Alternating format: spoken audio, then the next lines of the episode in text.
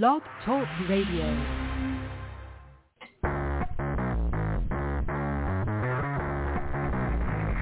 Hello and welcome to Action Radio. This is Greg Penglis coming to you from the historic district of downtown Milton on the banks of the beautiful Blackwater River. And now let's get into Action Radio. I think I've got everything adjusted here now. it's Thursday. I'm just kind of casually going, uh, you know, uh, just looking around. It's um, Thursdays are wide open right now. Again, we're still have some big gaps in our show from the, the world's greatest doctors panel as all the doctors went off to do other things, messages elsewhere, you know, all kinds of media appearances. And of course, Judy uh, Mikovits is at the Reawaken America tour, something I hope to join. And I'm still uh, trying to make contact with a person that uh, Clay Clark that uh, uh, operates that organization because I want to do something they've never seen before. In fact, I want to do something that nobody's ever seen before, and that is to actually write a bill in front of a live audience, um, picking an audience rem- member um, at random uh, you know, someone who has a good idea. Well, it's not random. It's, it's like uh, somebody who has a good idea that wants to write a bill. And the idea is to get them up at a table and we'll get them a laptop and they can uh, log in and uh, we'll write the bill right then and there with the help of the studio, in the studio, but the, with the help of the live audience. And again, this is, you know, like most things we do here, new, different, original, breaking all the rules, and we don't care. that's, that's, that's the whole purpose of Action Radio is to break the rules, and we don't care. In fact, I, I frequently say there are no rules here and so uh, that's how it goes. So people, again, people are coming and going, and things are getting a little crazy. Um, our our, uh, our college student uh, Amber Kemper, who does the Constitution Report, has a little too much college, so she's going to be uh, uh, taking time off too. So we have plenty of time. We have a lot of free time right now for anybody that wants to uh, give radio a try. You know, become a regular caller, you know, a part-time caller, a guest. I actually have a bunch of guests in the works. I've, I've been talking to all kinds of new people with uh, fascinating things that they do and to bring them to you. And, and it's interesting that the whole idea of the show is kind of a dual purpose. So we've got on one side we've got the citizen legislation. I mean that's that's the that's the meat of what we do here. That's the real thing, uh, and most of that's done off the air. And so I don't talk about it as much. Today we're going to talk about it a little bit more. I don't always you know do read my chair. Um, a lot of people will talk about all kinds of issues, things that are going on. A lot of those issues lead to bills and that's probably that's that's uh, that's exactly. I'm not exactly, you know, there's no direct into what we talk about, how it ends up as a bill. It becomes an idea. Someone presents us an idea. You know, it's just it's a very a very new, very expensive. And of course, that to me is what makes it fun. you know, because I don't I like not knowing what's going to happen. And and so to sort of cool. You know, like uh, yesterday, yeah, crazy. Bill starting off with uh, all the kinds of information, and we had Wendy with the Oh My God report and then I asked Wendy if she wanted to stick around for a while and talk to John Gentry. And John is an interesting character. Uh, he's got the right of remonstrance. It's a, it's a way to speak directly to elected officials. Um, I think I have questions about it. It was it was interesting to present. Um, you know, I'm still going to do what we do here at Action Radio. In other words, write bills and have people copy links, send them to media and government. And that's basically it. So to be an activist here um, is very simple. You know, I was talking to our, our guest um, in the third hour, Jay Anthony Sanchez, uh, who, who's a lawyer, but don't hold that against him. He's a decent dude. And uh, one, one, of, one of the COVID good guys, you know, he talked about ivermectin back in March of 2020 before anybody else. And so uh, I was talking about hydroxychloroquine before pretty much, well, yeah, Dr. Zelenko actually talked about it first, but uh, he and Dr. Didier in France talked about it, and I picked up on them. I was like, oh, well, this is thing. And so uh, they were the first because they're doctors, right? So they found that it worked. And then, of course, I, once I learned it worked, it's like, oh, okay, let's bring that out there. And then, of course, the censorship began. And I haven't been hardly heard from since, but that's going to change. So we're working on, on that. Twitter is is coming out. So we're getting uh, a little bit more Twitter followers. We need uh, more of you who are listening to the podcast just to go to Action Radio GP, Action Radio GP on Twitter and the reason it's Action Radio GP is because somebody else beat me to Action Radio. Um, there's a little radio shop up in Minnesota that repairs radios, and they call themselves Action Radio, which is great, good for them. Hey, listen, no problem. We are not competing in terms of uh, market share, audience, or anything like that. We're two two totally different operations. So I give them a plug. Hopefully they'll give me a plug someday too. But that's um, but that's what's going on. So we have Jay coming on, and it's going to be interesting to talk to him. But uh, those of us who were there early on, and in fact, there was a, who's I was watching Dan Ball um, this morning actually on One American News. They do a repeat at, at five o'clock morning, and he was head on these those um, Christian Christine Christine something Bollinger, and uh, she was on talking about the films that they made. You know how how COVID shots have uh, you know gone to cancer and everything else, and that's what I think happened to uh, our friend of the show, Dr. Peter Pry, who passed away in August, and he was he was reporting on national security issues with us for over four years, and he goes back to my WEBY days. And so, uh, some six, eight months after getting a COVID shot, now he's no longer with us. No, gee, Greg, can you guarantee that's what killed him? No, but it seems like a pretty, uh, pretty good anecdotal evidence that a lot of people who have cancer or had cancer uh, after getting a shot had it flare up and they're gone, you know, within uh, five to six months. That I do know. And so, uh, do I think that happened to Peter? Yeah, I do. you know, and so, but uh, he was fabulous. And, and so we're looking again for a national security reporter. We had Captain Tom Stewart for a while was doing a defense report, which was fabulous. Uh, but he has, uh, you know, all kinds of other things that he's doing.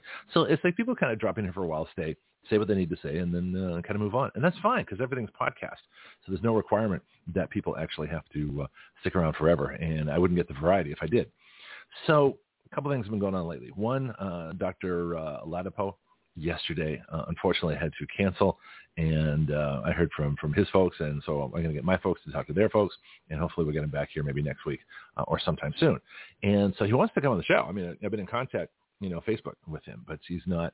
Um, but uh, stuff happens when you're Surgeon General of Florida, so you know that takes precedence over coming on here. However, I do want to introduce him to some of our bills, hopefully to go to Governor DeSantis, and from there to Donald Trump. Um, but at the state level, I'd be very interesting to see if uh, um, Dr. Ladapo and, and, Governor DeSantis would be interested in, in vaccine product liability at the state level. Uh, would they be interested in, in, doing a big tech censorship bill that uh, takes away liability from big tech in the state of Florida? You know, I've already got a lawsuit ready to go. I've got a huge article on it, so you know that's that's been done, but couldn't find a lawyer to take up the case. So you know, you know how it goes, right? So uh, uh, I guess you know, and I, am still going to try.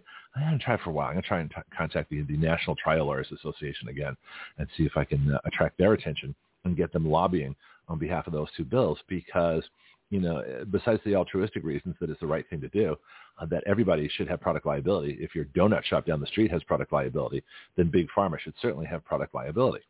All right.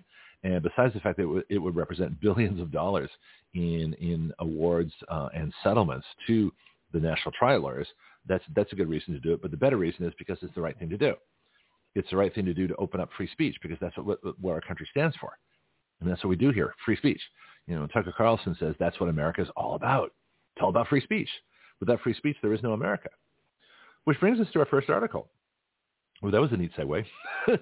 so what's going on? The, the, there's this strange feeling in government. Uh, it's almost like and this is something I'll be exploring further. I'll be curious to uh, to get your opinion on this. The, the federal government, particularly, the state government's not so much because they're in a state, they're they're around a state, they're around state people. But the federal government is a bubble. Washington D.C. is almost like its own country, and it's a, it's like if you have a, a government country, if a country's entire existence was its government, and that was it, everybody worked for the government. Um, money came in from somewhere else, you know, so call taxes like foreign aid, right? So foreign aid goes to Washington. It's its own country. It's its own government. It serves itself. It doesn't serve us. So the government in Washington has, you've heard the term self-serving, right? Well, let's, let's carry it to the extreme. Let's carry it to the extreme that not only do they serve themselves, they don't even think of themselves as part of the United States. Because technically they're not. This is why D.C. can never become a state. So all this talk about D.C. statehood is, is irrational because it can't happen unless you amend the Constitution, which I hope we don't. But D.C. was set aside specifically to be independent of the states because the states rule D.C. They rule the federal government. So you want to talk about the rule of law? The rule of law is the states ruled the federal government, and the way they rule the federal government is creating this, was by creating the supreme law of the land, which is the Constitution. Now, the states have failed in their duty to enforce the Constitution upon the federal government. And we talk about this all the time. So that's the big thing that has to happen. And we'll, we'll work on, on more of those things as we go. Because the folks in Congress are incapable of writing the laws that will keep us free. Because the states apparently are incapable of enforcing the Constitution upon the federal government, even though they have every right to do so. Because the courts have taken it upon themselves to make laws as they see fit according to their leftist, wacko, Marxist agenda. And the legislatures and the executives have seen fit to let them do it by not removing them and throwing their asses in jail um, you know, we have this law that uh, John Gentry mentioned yesterday. I've mentioned it too. Title 42, no, Title 18, excuse me. Title 18, Sections 241 and 242. Those are the guarantees against conspiracy to oppress your constitutional rights. You know, 242 calls for imprisonment of law enforcement, and 241 calls for imprisonment of anybody else, really, who violates your constitutional rights. And that includes government people. There's no exception for government in that in that bill. So anytime the government oppresses your rights, anytime any government entity passes gun control, all their assets should be arrested for violating our constitutional rights. Throw them in jail for a year, or actually up to 10 years. Find them up to ten, find them ten thousand dollars. Well, for those folks, for folks in government, it's the jail term that's going to get them. And ten thousand dollars, please, they work for the government. They got plenty of money. All right. So, uh, so that's the thing. But they, they really find, I think they really have now felt uh, there's been enough insulation in Washington that these folks feel that they, they actually are their own country, their own self-sovereign country, and that they rule over the colonies. Well, the colonies are us, the states. All right. And this is how they think, and this is how they feel. And so because of that, the Constitution is in the way. And so because so they just rationalize going around it because they say, well, you know, we have to, uh, you know, we have to maintain control. It's, it's the, they don't say they have to maintain control, but that, that's the underlying theme, which is maintaining control. Well, how do you main, maintain control? You maintain control by having the people think that you're in control, which of course is nonsense. They're not. They work for us. They are subordinate to us. They serve under the Constitution and are subordinate to we the people. So we the people are in charge. But we the people have fallen down too, which is why I created Action Radio. So that we the people would start writing the laws that we consent to be governed by, give them to government and say, here, this is what we want you to pass. And if you don't, there's an election coming up. We can, we can judge you accordingly at that particular time. Just the same way as lobbyists say, okay, we want you to pass, you know, big pharma product liability immunity. Uh, not that it's the right thing to do, but we've got the money to make it happen. See, that's the difference between them and us. We're the good guys, right? And when you're the good guys, you know, you get to say so. The bad guys never say they're the bad guys. They, they're going to try and convince you they're the good guys too. But that's the difference. so they, I mean, they're lying about everything else. Why shouldn't they lie about that? So the Department of Propaganda, the Ministry of Propaganda, the Ministry of Internal Security, otherwise known as the Department of Homeland Defense, which enforces the Patriot Act, which is really the Tyranny Act. Uh, everything in Washington is misnamed. And so this agency has decided uh, that through the Disinformation Board, which is really the propaganda board, that uh, the, the, American public cannot be subject to misinformation. What misinformation is, is anything that makes them look bad. Okay? So it, it is fascinating that in the grand scheme of things, this is what the government has now decided. So the First Amendment means nothing to them. Free speech? No. Free speech is not a concept. They don't care. Speech is to be regulated and to be uh, government controlled because that's what government does. Well, they control everything else. Why shouldn't they control speech? What about the First Amendment? Well, what about the First Amendment? This is more important. It's more important for the government to maintain control by controlling speech to control the thoughts and ideas of Americans, because Americans cannot think badly of their government. So the government that moves more and more towards tyranny tries to convince you more and more that they're really the government of uh, of benevolence. It's really fascinating. Which I guess that's where the term benevolent dictatorship comes from, which is of course a joke, right? that's uh, you know it, it's fascinating how that works. Anyway, so this is what they do. So so uh, in order to maintain control, they uh, they push push out this propaganda, and of course anything that interferes with their propaganda, with their thinking, you know that you think that they're wonderful people, um, it's like they want to be loved. It's, it's really weird, right? So you take the most insecure people in the world, the most insecure, power-hungry people in the world, put them in government, put, reinforce them with other insecure people desperate for power so they can feel good about themselves, um, all talking about how free speech is only acceptable if it reinforces the idea that government is good. That's the only acceptable free speech. Well, they totally turn, turn free speech on its head. So free speech that goes against what they think they believe and what uh, their power base, you know, is somehow evil to them. Well, that's always been that way. That's the whole point of free speech is to criticize your government. What else are you going to do with, with government, you know? So government's a necessary evil to do certain things that we can't do for ourselves, and that's it. But they don't think that way. They think government is its own its own entity, its own power source, its own it, its justification is that it exists.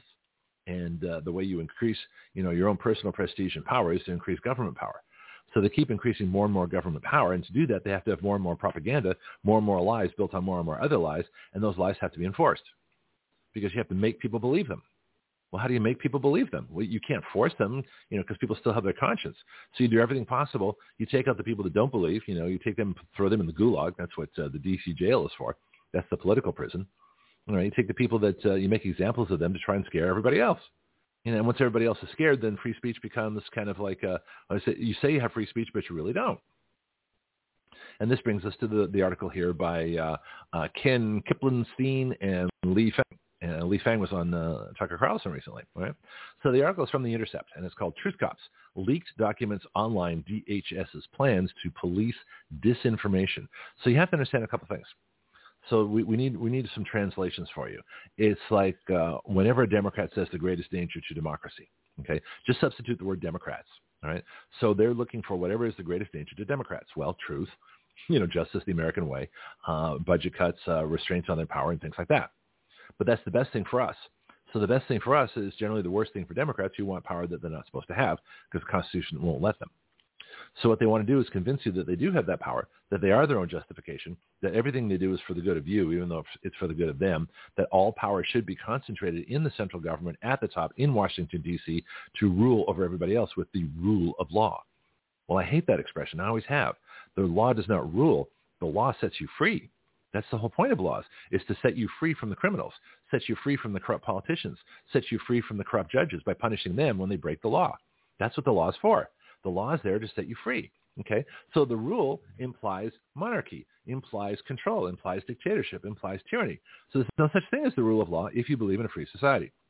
This may be new to some of you. Not, not if you listen on you know Action Radio on a regular basis, but the rule of law as a concept sucks. No, the law stands by itself. Laws are there to make you free, and if they don't make you free, they're bad laws. All right. So in other words, they take the, the actions that we as society society have determined are unacceptable we make them illegal. We make these things illegal such that the people who do break the law, you know, they and that proves that they cannot live in a free society without uh, having some controls. And so we punish people who break the law with fines and imprisonment, or warnings or other things and stuff like that. I mean, there's a graduated scale, all right? You know, from uh, from a warning, you know, uh, traffic thing uh, all the way up to execution. that's that's range of punishment, right? Jail from uh, you know minutes to life imprisonment without the possibility of parole. So those are the options. This is how we control people who break the laws, who break the laws that keep the rest of us free. So we are made, we are made free. We are kept free by laws. I know that sounds kind of strange, but it's true. This is the whole point of laws. The laws are so that you can go about your life freely. You can engage in commerce, you can work, you can raise a family, you can buy property, and it's still there. You know, when you walk out the next morning, your car is still there when you walk out the next morning because nobody stole it, right? So if you have a situation of complete anarchy, you know, then your car probably is not going to be there the next morning because somebody stole it, which means in anarchy, you have to spend all your time guarding your property and your family. So there's no time to do anything. So society dies because everybody's guarding what they have to make sure that the other, you know, everybody else doesn't steal what they have. And of course, those folks are making sure that as they're stealing other people's stuff, no one steals their stuff. Well, that's anarchy. That's Black Lives Matter and Antifa. That's what they want, anarchy, to be able to build a Marxist society of total control. So you get through total control by way of total anarchy and that's how it works. So um, there you go. so that's why I have laws. Now, the the government doesn't see it that way. See, the government sees laws as to how to control you. See, this is the fundamental difference between freedom, free people, and, and government control.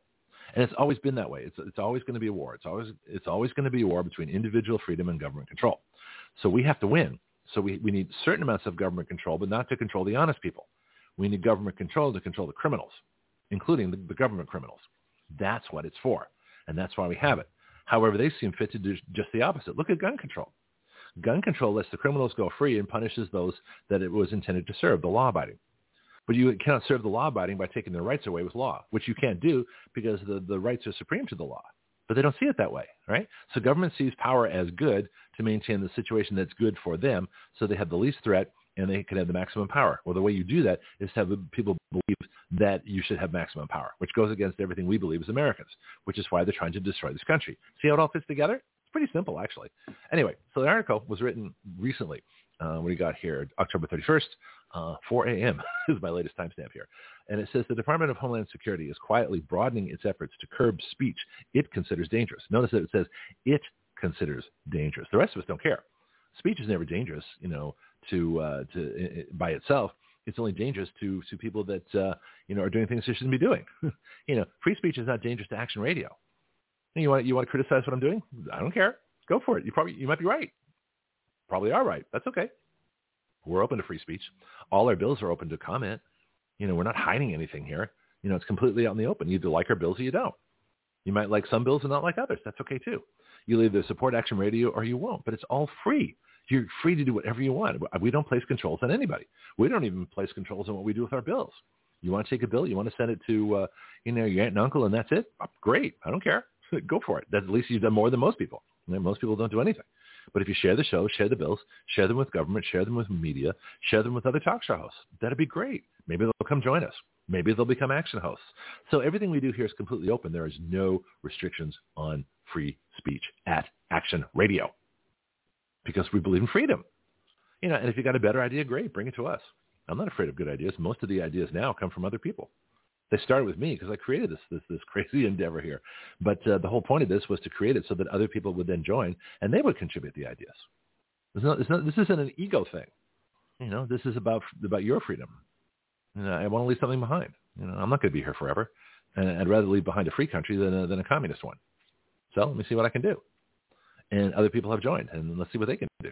And you out there can join too by sharing bills and sharing uh, shows. Well, see what you can do. But Greg, I'm only one person. Yeah, I know. Me too. I'm one person. And look where we are.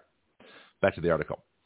Quietly broadening its efforts to curb free speech, it considers dangerous. An investigation by The Intercept has found years of internal DHS, that's the Department of Homeland Security, DHS memos, emails, and documents obtained via leaks, which are the good people out there. Those are the whistleblowers, right? So leaks, leaks mean two things. One, somebody is uh, in the Trump administration, they're trying to betray the Trump administration usually and get things out to embarrass them and, and control them because you're a deep state operative within the Trump administration. Leaks in a dictatorship like we have now are designed to stop it. So leaks can be good or bad depending on who's doing it and for what purpose. All right. So years of internal DHS memos obtained via leaks and an ongoing lawsuit, which would be interesting, as well as public documents illustrate an expansive effort by the agency to influence tech platforms. This is fascism. This is what fascism is. Fascism is the, the melding together of government and corporate for the purpose of oppression of the people. That's what fascism is. Okay, fascism is not Donald Trump. Fascism, fascism. Slow down, Greg. Let me start again. Fascism is not even quote right wing. Fascism is left wing, because anytime you have control, it comes from the left. You guys know your political scale: anarchy on the right, you know, control on the left. All right, maximum control is obtained by maximum uh, government, totalitarian, dictatorship. Uh, fascism, Nazism, communism, socialism are all on the left. They have to be, by definition. Right? So anybody tells you, you know, Nazis are on the right or fascists are on the right is lying. They're either ignorant or, or willfully lying to you. you know, or they're lying by not knowing it. But it's very simple. Anybody can explain what I just explained. Control's on the left, anarchy's on the right. We explained anarchy already. You know, now we're going to get into control. Control is the government, you know, maintaining an illegitimate power by convincing you that they're the good, they're the good people, and it's just simply not true. So it says the work, much of it remains unknown to the American public, came into clearer view earlier this year when DHS announced a new, quote, disinformation governance board. And that is a panel designed to police misinformation, which they call false information spread unintentionally. okay, what, what do you mean false information spread unintentionally? Why would you spread? Why would you spread? First of all, if you knew it was false, you wouldn't spread it right? Because that'd be stupid. Why would you spread false information? You're not going to get anywhere. You're a liar then, right? So, but what they what they consider false information is anything they disagree with. So here's the weird thing about what they call disinformation. Disinformation is an old spy term, and where it comes from is is like in World War II, for example, D-Day. D-Day was uh, well, there, there are two things going on in D-Day. One was an invasion of Normandy and, and the beaches there um, in, on, on the coast of France, and that was that was the real operation. But also going on with D-Day was a disinformation, in other words, false information campaign to convince uh, the, the Nazis that the invasion was going to come at Calais, which is much closer to England. It's the closest point to, between England and France in the English Channel, and that Patton was going to lead the invasion. So they made this. So Patton was actually in charge of a fake army. They had paper, literally paper, you know, tanks, airplanes. They made a false um, you know, army, and, and so when the planes flew over, you couldn't tell the difference. Now, satellite satellite imagery today that wouldn't work, but in World War II it worked just fine. So the Nazis were convinced the invasion would come at Calais. Well, why would you do that? To divide your forces, right? Especially you put the most forces at the place where you're landing, um, where you're not landing. So that was that that was a disinformation campaign that was purposeful, willful, trying to to convince the Nazis that the invasion was going to take place at a place other than where it actually was going to take place. I mean, why would you take the long way across the channel? So it was very plausible. It was a plausible lie.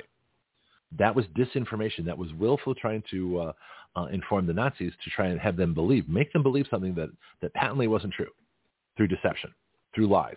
It's warfare. What do you expect to go on? Sun Tzu said all war is deception. Well, the government has taken that to their war with us. That's what they think of. They think of their island, their government, their their their government country. Their government country in D.C. needs to be defended against the states. In other words, their colonies. So if you think of them as the central, as the as basically the dictatorship ruling with the rule of law that they make up, you know, whatever suits them, over us, the colonies. You know, in other words, Florida, Georgia, you know, Alabama, you know, Michigan, California, Maine, you know, um, you know, North Dakota. You know, the, those are the colonies to Washington. So we are the colonies, and of course, the colonies deserve to be taxed heavily. I mean, they're behaving exactly as as King George III did, you know, when we went to war with them. Well, I don't want to go to war with the federal government. I really don't, because um, a lot of people are going to die for no reason. They want to go to war with us. That's why they're building up, you know, 287,000 armed uh, uh, bureaucrats. So they have the world's largest bureaucrat army, and they have uh, probably half a million to a million guns and billions of rounds of ammunition. For what? They're not even allowed to be armed in the first place by the Constitution. So that should tell you something. It's like Nazi Germany before they attacked everybody else. They they secretly armed. Well, our government is secretly arming. Everybody knows it's not so secret anymore. Um, Andrew Andrzejewski, sorry, Andrew, uh, opened the books. Uh, had a did a huge report on the militarization of America. This is the, this is not a secret, right? And that's not disinformation. That's information. They're not trying to deceive you. They're trying to tell you the truth. But Homeland Security might label that disinformation simply because it makes them look bad. They don't want you to know they have hundreds of thousands of armed agents, you know, uh, a mil, you know, several million guns and billions of rounds of ammunition. That would that might upset people. Why do you think I have a bill to disarm them? That's going to upset them. You know, I hope I upset them. That's the whole point. They have power they shouldn't have. Anyway, so th- let's get back to this. So the work, much of it remains unknown to the American public, came into clear view this year when DHS, okay, disinformation board. That, uh, okay, I read that, read that, read that. Oh, here we go. Uh, the Disinformation Governance Board, a panel designed to police misinformation, in other words, stuff they don't like. Um, disinformation, which is false, you know, they already said that. And so you got uh, misinformation, which is false information spread unintentionally, disinformation, which is false information spread intentionally, which is that was the D-Day scenario I just went over, and malinformation, which is factual information shared typically out of context with harmful intent. Let me go over those again because this is this is kind of interesting. All right. So the Disinformation Governance Board, a panel designed to police misinformation. That's with an M, M as in mama. misinformation, which is false information spread unintentionally. Disinformation with a D, that'd be Alpha Bravo, that'd be Delta. You know, D, uh, Delta. Dis- what was M in, in, I forget what M is in the uh, um, the phonetic alphabet, the military alphabet. N is November. Mike. There, so, that, so that'll be misinformation. M for Mike. Disinformation. D for Delta is false information spread intentionally. That's disinformation. So this is now, if you're spreading false information intentionally, they think of that as a crime. Even though the information may be true, as far as they're concerned, they consider what is false information is stuff that they disagree with. So if they were, so their standard of truth is whether they agree with it or not. Well, that's not a standard of truth. That's not, truth is an objective standard. Something is either objectively true or it isn't. How you feel about it is irrelevant. Okay. So truth would be the sun, you know, rose this morning. We had a sunrise. That's truth. Okay. Now disinformation, you know, if they say, well, wait a minute, you know, we don't think it really happened because it's cloudy. you know, or something like that. Um, so, it, so if you if you say, oh, the sun didn't rise because it's cloudy, I can't see the sun. Okay, that may be misinformation. Disinformation is there is no sun. okay, that would be spread intentionally. And malinformation, the new one, factually factually information shared. I'm not sure the difference really because they say disinformation. So let me just do it real quickly so everybody understands.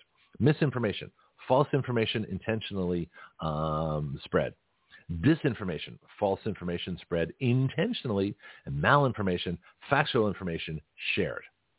And this is typically out of context with harmful intent. Okay. And all that that allegedly threatens U.S. interests. What they really mean is government interests. Okay. So think of the government again as its own nation, as its own country, as its own independent entity with colonies, with 50 colonies and some territories. That's how they treat us. All right. This is how the government thinks of themselves. This is what I'm now convinced of, that uh, that they consider themselves you know, a, a, a government country. Nothing like that's ever existed as far as I know, but uh, we're seeing the first one uh, emerge now. And of course, they have to have all their power taken away, their guns taken away, their money taken away, and we have to return them back. We have to bring them back. They're, they're poor lost souls. We have to make them Americans again. you know, rather than uh, the nation of government. That's what they are. That'd be a great article. I should write that. Down. Let me write that down. That's kind of cool. And if anybody else writes it ahead of me, you know, shame on you. let's call the nation. Oh, that'd be a great article. The nation. I haven't written an article for a while. It's about time. The nation of government. Yeah, there we go. This is what happens with my ADHD brain. All right. Okay, so here we go. So while while the board, this is the disinformation board, was widely ridiculed, immediately scaled back, and then shut down within a few months, other initiatives are underway at DHS, pivots to monitoring social media now that its original mandate, the war on terror, has been wound down. Well, it's going to start up again when all the illegal alien terrorists start, you know, committing acts of terror. So stand by, you know, stay armed, stay safe, and uh, stay out of liberal cities run by liberal mayors. All right, behind this back to the article. Behind closed doors and through pressure on private platforms, the U.S. government has used its power to try and shape online discourse. In other words, they propagandized uh, free speech, right? According to meeting minutes and other records appended to a, uh, to a lawsuit, in other words, attached, right? Appended to a lawsuit filed by Missouri Attorney General Eric Schmitt, a Republican who is also running for Senate. Congratulations, Eric. Sounds good. Discussions have ranged from the scale and scope of government intervention in online discourse to the mechanics of streamlining takedown requests for false or intentionally misleading information. See if I can transfer that into English for you here. Um, so anyway, uh, government. So, so how much did the government intervene in, in social media? Uh, streamlining takedown requests. So in other words, getting the word to social media faster to take down things that they don't want you to see or know. That's what they mean by that. That's what they mean by uh, uh, what is it? The mechanics of streamlining takedown requests. In other words, stuff that's going to be taken down. Okay. Quote here, platforms have got to get comfortable with government. It's really interesting how hesitant they remain. Okay, that's Microsoft, right? like Bill Gates, right? Microsoft executive Matt Masterson, a former DHS official, texted Jen Easterly, a DHS director, in February. Well, obviously, these are some of the leaked documents. Isn't this great? so this is so this is a good leak. This is what you're supposed to do: leak on a government that's trying to take you over. So it says platforms have got to get comfortable with government. In other words, you know, social media has to be comfortable with fascism. That's just what that says, right? And then it said, then they said it's really interesting how hesitant they remain. Well, that's like vaccine hesitancy. Okay, so in other words, they want you to do something. If you don't do what they want you to do, they're going to they're going to uh, somehow derogatorily label you because you're not conforming. So it's not the actual thing that, well, they want you to do the thing, whatever it is, but the real crime is not conforming, not bowing to their power because they're, they're, the, they're the nation of government. And the nation of government makes dictates over the colonies. And when they say you have to do something, you have to do it. And if you don't, then they'll, they'll label you as something evil. You're vaccine hesitant, which means there's something wrong with you. All right. So, so the whole, this is the whole propaganda. If you don't take the vaccine, there's something wrong with you. And what's wrong with you is your free thinking and making a free choice. But that's wrong. See, in, in the nation of government, there is no free power. There is no free will. There is no free choice. They make the choices because we're the colony. We're the colony of the nation of government. So we're not the United States anymore. We're the United Government with colonies. Maybe I should change change the title of the show. I think I'm onto something here. You know, but this is this is how I see this going, right? So let's get back to the article. Microsoft executive, executive Matt Masterson. Wasn't that interesting? Master Son. Okay, so he, he he's already got a bad name for government. okay, former DHS official texted Jen Easterly, DHS director. Okay, here's another one. In a March meeting, Laura Dehmlow, D-E-H-M-L-O-W, an FBI official, well, there's another corrupt agency that that, that should not exist because uh, they're not uh, authorized by the Constitution. FBI official warned that the threat of subversive information on social media could undermine support for the U.S. government. Think about this. Subversive information. This is sedition. You know what sedition is? That's when you criticize the government. That's what we call the First Amendment. The First Amendment makes sedition crimes illegal. It is illegal to make a law that says you can't criticize the government. The First Amendment was specifically set up so we could criticize the government. That's what free speech is all about. You know, I mean, who, who's going to punish you for exercising your free speech? Oh, if you insult somebody, they might either slap a libel suit on you or punch you in the nose. Okay, one is legal, the other isn't. okay, one's an assault, and the other is a is a legal procedure. Right. So that's what you do when someone uh, when you you use free speech against somebody else. If you use free speech against a corporation, well, it's called a review. okay, look at Yelp, right? So free now they can still get you for libel and slander, and they can pick on you and criticize you. But quite frankly, there's nothing much to do because they're a big corporation, and if you freely say they're they're, they're using bad products, you know, you know, if you if you're big enough and powerful enough, they may haul you into court for libel and slander. But that's about it.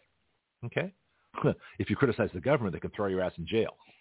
they can uh, they can kill you secretly, you know, and no one would ever know. You know, put you in a gulag, torture you for for a couple of years, like the the people in the D.C. gulag. That's what government can do when you when you criticize them.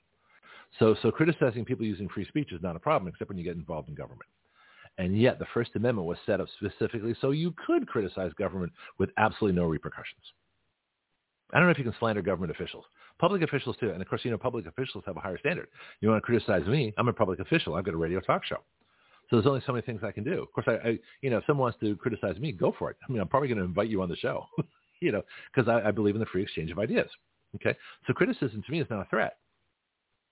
It's actually encouraging because I know more people are listening. So, you know, that's a good thing. But to the government, now listen to this. Threat of subversive information on social media could undermine support for the U.S. government.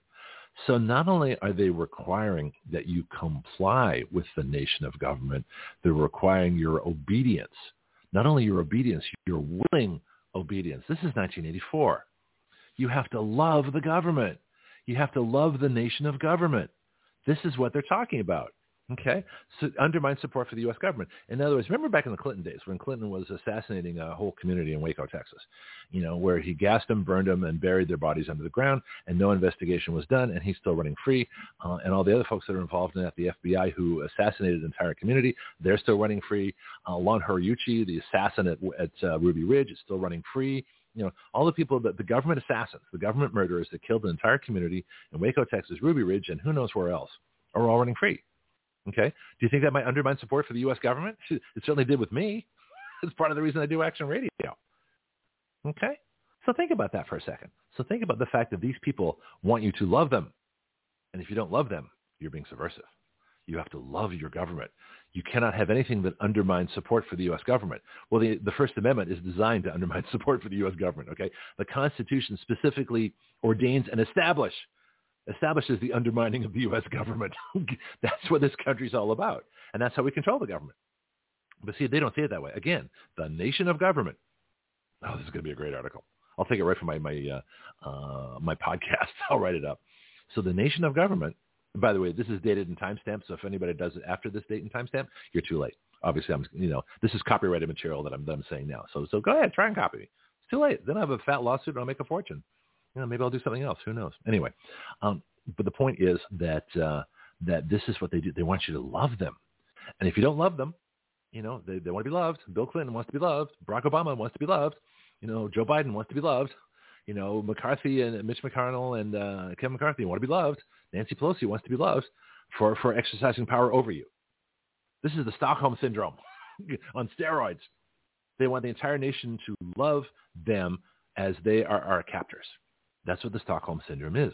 That means if you're in prison long enough, you love your captors. You've become psychologically deranged. And this is what they're trying to do. And how are they trying to do it? By controlling the information. See how this all makes sense? I, I didn't plan this talk this morning. I really didn't. I was going to read articles and go over stuff. But uh, I think I'm onto something. And if you think I am too, give me a call, 215-383-3832. But they want you to love them. They want you to worship them. So that means they're God. So not only are they a nation state, the nation of government, they're the nation of God government. They are their own God. And you have to support them. You have to worship them. And nothing can undermine support for the U.S. government.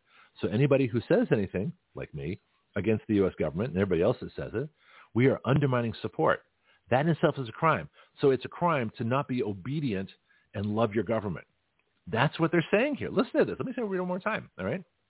In a March meeting, Laura Dehmlow, an FBI official, warned that the threat of subversive information, in other words, sedition, criticizing the government, on social media, which is supposed to be social and free and open, right, could undermine support for the U.S. government. And this is then Dehmlow, according to notes of, of the discussion attended by senior executives from Twitter and J.P. Morgan Chase. What are the bankers doing in this? Stress that, quote, we need a media infrastructure that is held accountable. Accountable to who? Well, the nation of government. You know, that's who. They're going to hold us. You have to be accountable to the nation of government. So the banks and social media need the people to be held accountable to the nation of government. This is fascinating. So a media infrastructure. So in other words, the media is not a private organization. The media is not independent corporations.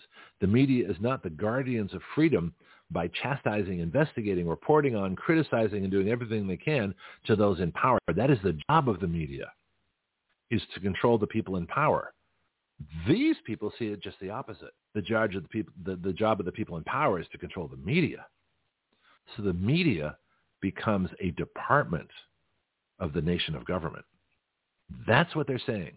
The media is nothing but a department of the nation of government. Therefore, social media, which is us talking to each other of the media, what the media presents, we're supposed to talk about the things that the media presents to us and love it. We're supposed to love the information that we get from the media, in other words, the arm of government that gives the information they want us to have, that we have to then dutifully show our obedience to the nation of government and the government media by saying on social media to each other, yes, we agree. Yes, we obey. Yes, we will comply. Yes, we love our government. Yes, we will worship the nation of government because the nation of government controls us and they are benevolent and they know what's in our best interest. And the nation of government will say they love us, but they really love power. We are their colonists. We are colonists of the nation of government. That's how these people think. I'm convinced of that. And all makes sense now. And like I said, this I didn't plan this talk. I really didn't.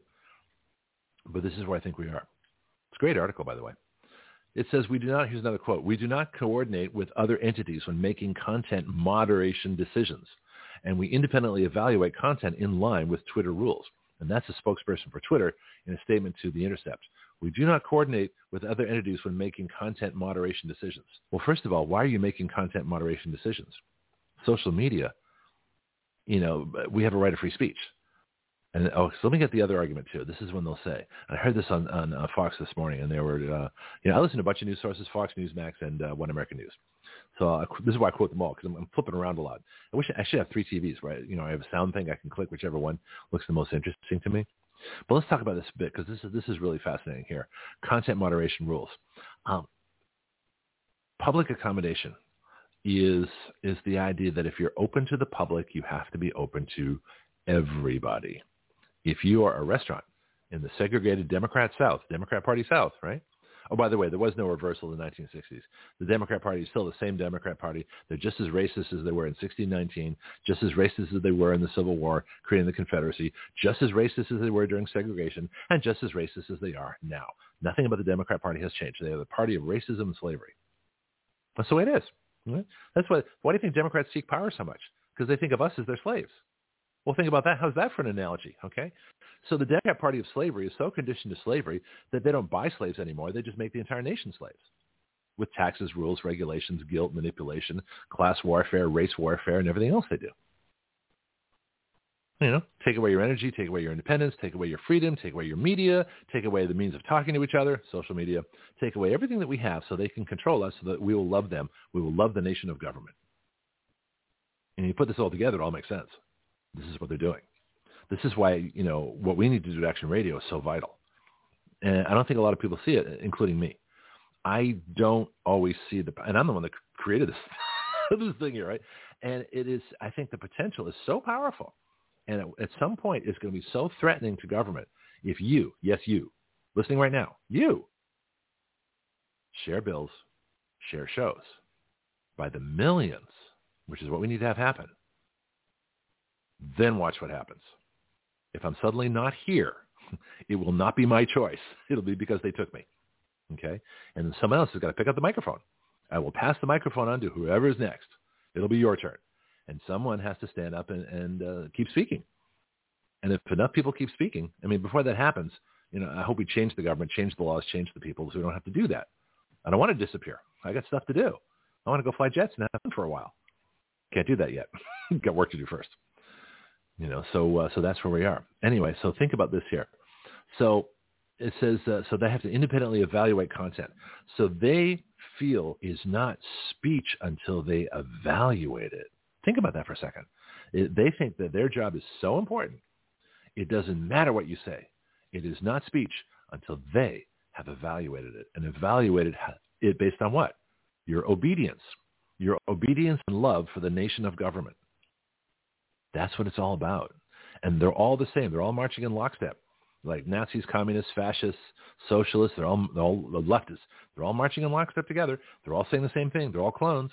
You know, that's why you can play, uh, you know, 50 newscasts, local newscasts, and together it sounds like one voice because they're all saying exactly the same thing at the same time, using the same words with the same spacing, taking a breath in the same place. You know, this is a threat to democracy. In other words, it's a threat to the Democrat Party. Back to the article. There is also a formalized process for government officials to directly flag content on Facebook. What? There is also a formalized process an institutionalized structure, whatever it is, a formalized process for government officials to directly flag content on Facebook? See, social media works for the government. Told you. Fascism. This, they just defined fascism without knowing it. There is also a formalized process for government officials to directly flag content on Facebook or Instagram and request that it be throttled through a special Facebook portal that requires a government or law enforcement email to use. Think about that if they want to cancel somebody. So some twiddly on Twitter could cancel the President of the United States with an email. And you don't think the pen is mightier than the sword? the keyboard is mightier than the pen. Think about that.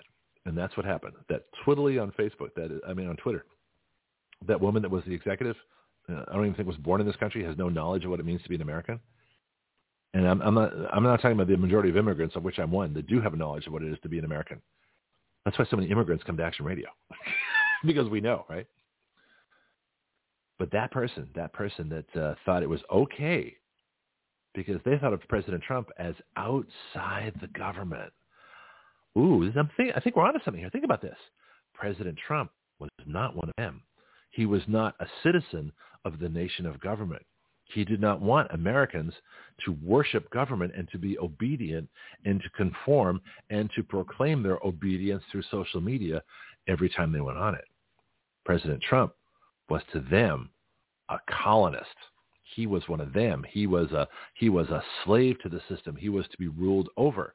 And that's why the little bureaucrats, the little measly little pint-sized, you know, nerdy-looking bureaucrats thought it was okay to defy the chief executive, the president of the United States, because Trump to them was not them. Trump to them was a colonist. He was a serf.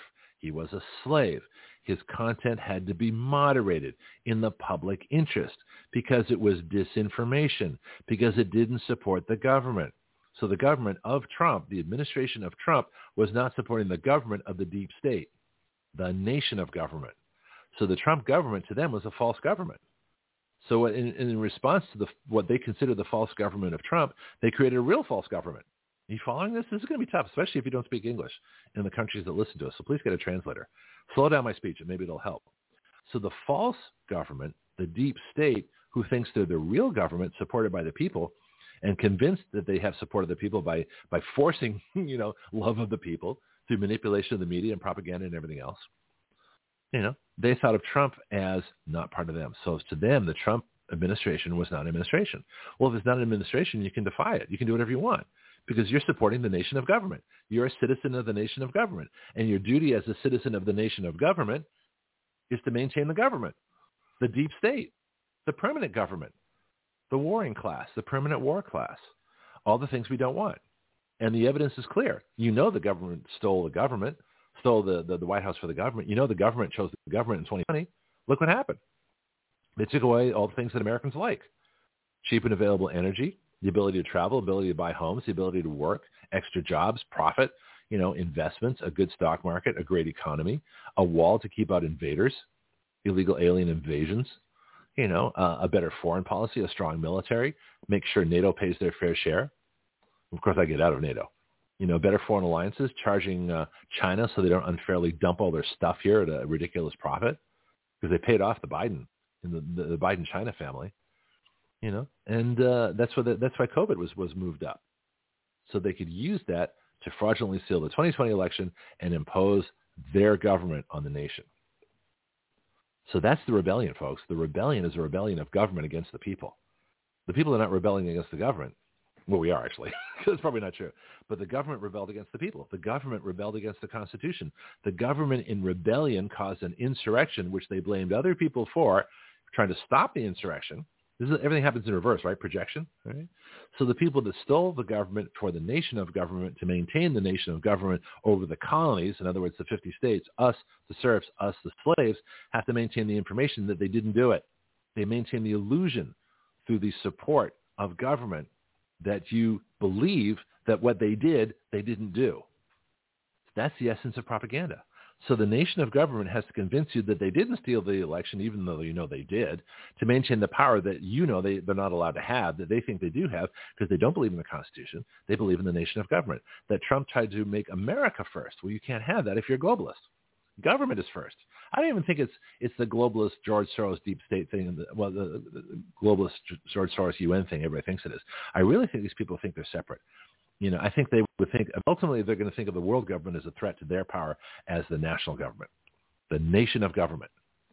So the, the, the what, what used to be a federalism system, a federal government where the, the, the government in Washington had powers and the states had other powers. In other words, most of them. You know, so the government in Washington has a few powers.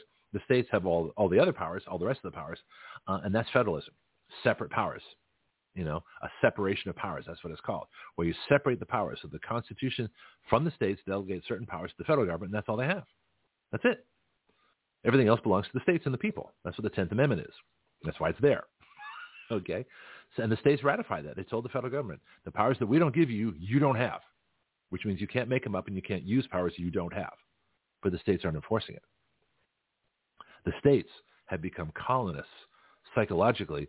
So the state governments have become Stockholm syndrome victims of the federal government. When anyone tells you the federal government is supreme over the states, they're lying to you. They're part of the nation of government. See how it all works? Let me get back to the article here. This is fascinating here. Formalized process for government officials to directly flag content on Facebook, on Instagram. See, they can't have disobedience. They can't have you not love the government. Anybody that doesn't love the government, that is anti-government, you know, has to be dealt with. And if they have enough people that are pro-government, that love the government, that believe in the, the nation of government, that are willing to be the colonists, the slaves of the nation of government, you know, they use them against us that believe in independence, freedom, you know, uh, the republic, not democracy. Democracy sucks, okay? Try it. Try a full democracy sometime. Watch how fast your rights disappear. Watch how fast your money and property disappear when people vote themselves your money and property. What's okay in a democracy? Wait till a lynch mob shows up at your door. Majority rule, you're guilty. You're dead. No appeal, no due process, no no no arraignment, no arrest, no grand jury, no trial by jury, no defense attorney, no judge actually following the law, no jury making an independent decision, independent of government. No, that's a republic. A lynch mob is a democracy. You're guilty. We think so. Majority rules. Here's the rope. Bye. That's a democracy. At the time of this writing, back to the article, uh, the content request system at Facebook, request system, yeah, right, at Facebook, it was facebook.com slash X-T-A-K-E-B-O-W-N-S slash login. So it's facebook.com slash X takedown, takedowns slash login is still live. Oh, I gotta look. Let's let you, want to look at it? let me let me copy. Let's let's let's look at it. Yeah. All right. Let's let's uh, let's you know me. I'm I'm curious. I got a little bit of time. It's my show. Nobody's calling. I hope you're all listening and enjoying this because I certainly am. I'm certainly presenting. I'm presenting new material that I have never thought of. This is all original today. Let's see what I get. Facebook.com slash X takedowns. Log in. Let's see if there's a thing here. Uh, Facebook content request. Request secure access to the Facebook content request system. This is hysterical. This is actually a real thing. This portal is for onboarded partner requests pertaining to content issues on Facebook and Instagram. If you're an onboard partner, onboarded partner, in other words, a government official, please put in your request through this portal. It's real. It exists. I'm here right now. This is friggin' hysterical. Facebook.com slash X takedowns login. Um, let's uh, let's put this on my page and see what happens. I'm sorry. Don't mind me. I'm having way too much fun. Uh, I'm to put in the Action Radio group uh, because that's public. So I'm going to go to Facebook. Uh, let's go to the, I just put VA. It gets me to the Action Radio group. Let me post this on Facebook. So all you folks that are listening to the show now, go to Facebook, right? In fact, if you're listening to podcasts, it's probably the same effect. So the Action Radio group is our news group on Facebook. So let's put the Facebook login portal for the government to take things down from Facebook. let's see what's... Uh, yep, there it is. Yep, so let's post it and see what it looks like. See if Facebook will let me post the ability of the, the government portal. For, yep, there it is. http uh, https colon slash slash www.facebook.com slash x takedown login. There it is. well, try it out. Yeah, don't take down my group. you report my group, you're going to be off my group, obviously. Um, but uh, yeah, there it is. Facebook. Uh, yeah, there it is. Friggin' hysterical. I'm sorry, that is just too funny. You know, all right, there we go. So that's a special Facebook portal. Uh, I'm going to click on that one. Uh, see what I get. Let's see if the same thing comes up. Ooh, this is this one's even better. Facebook content request system, government reporting system. Yeah, so so go to the article, the Instagram article, and click on. Oh, I got to say this. this is great. I'm having way too much fun. Back to the so the article. This is you want to find it again. I'll, I'll give it to you again. The Intercept, Truth, Cops, leaked documents outline DHS's plans to police disinformation by Ken Klippenstein and Lee Fang. I wonder if they're still on social media. October 31st, um, just you know a couple days ago. Oh. Yeah. So now, so now we know about it. You know, I, I mean, I was I was anti-government before. Uh, I'm I'm I'm pro-good government. Good government honors the Constitution. So that would be Sam Alito and Clarence Thomas on the Supreme Court. Yeah, the others have their moments, but those are the two best ones. Uh, in the Congress, you know, Ted Cruz, um, uh, in my Congress, Matt Gaetz, uh, Jim Jordan, folks like that. I wish Devin Nunes was back. So the few people that are good in government. So good government requires good people. Well, if you're not a good person, like Hillary Clinton, you know, if you're evil, uh, like she is, she is constant disinformation. Everything out of her mouth is disinformation. She's the greatest liar I've ever seen, and she's good at it.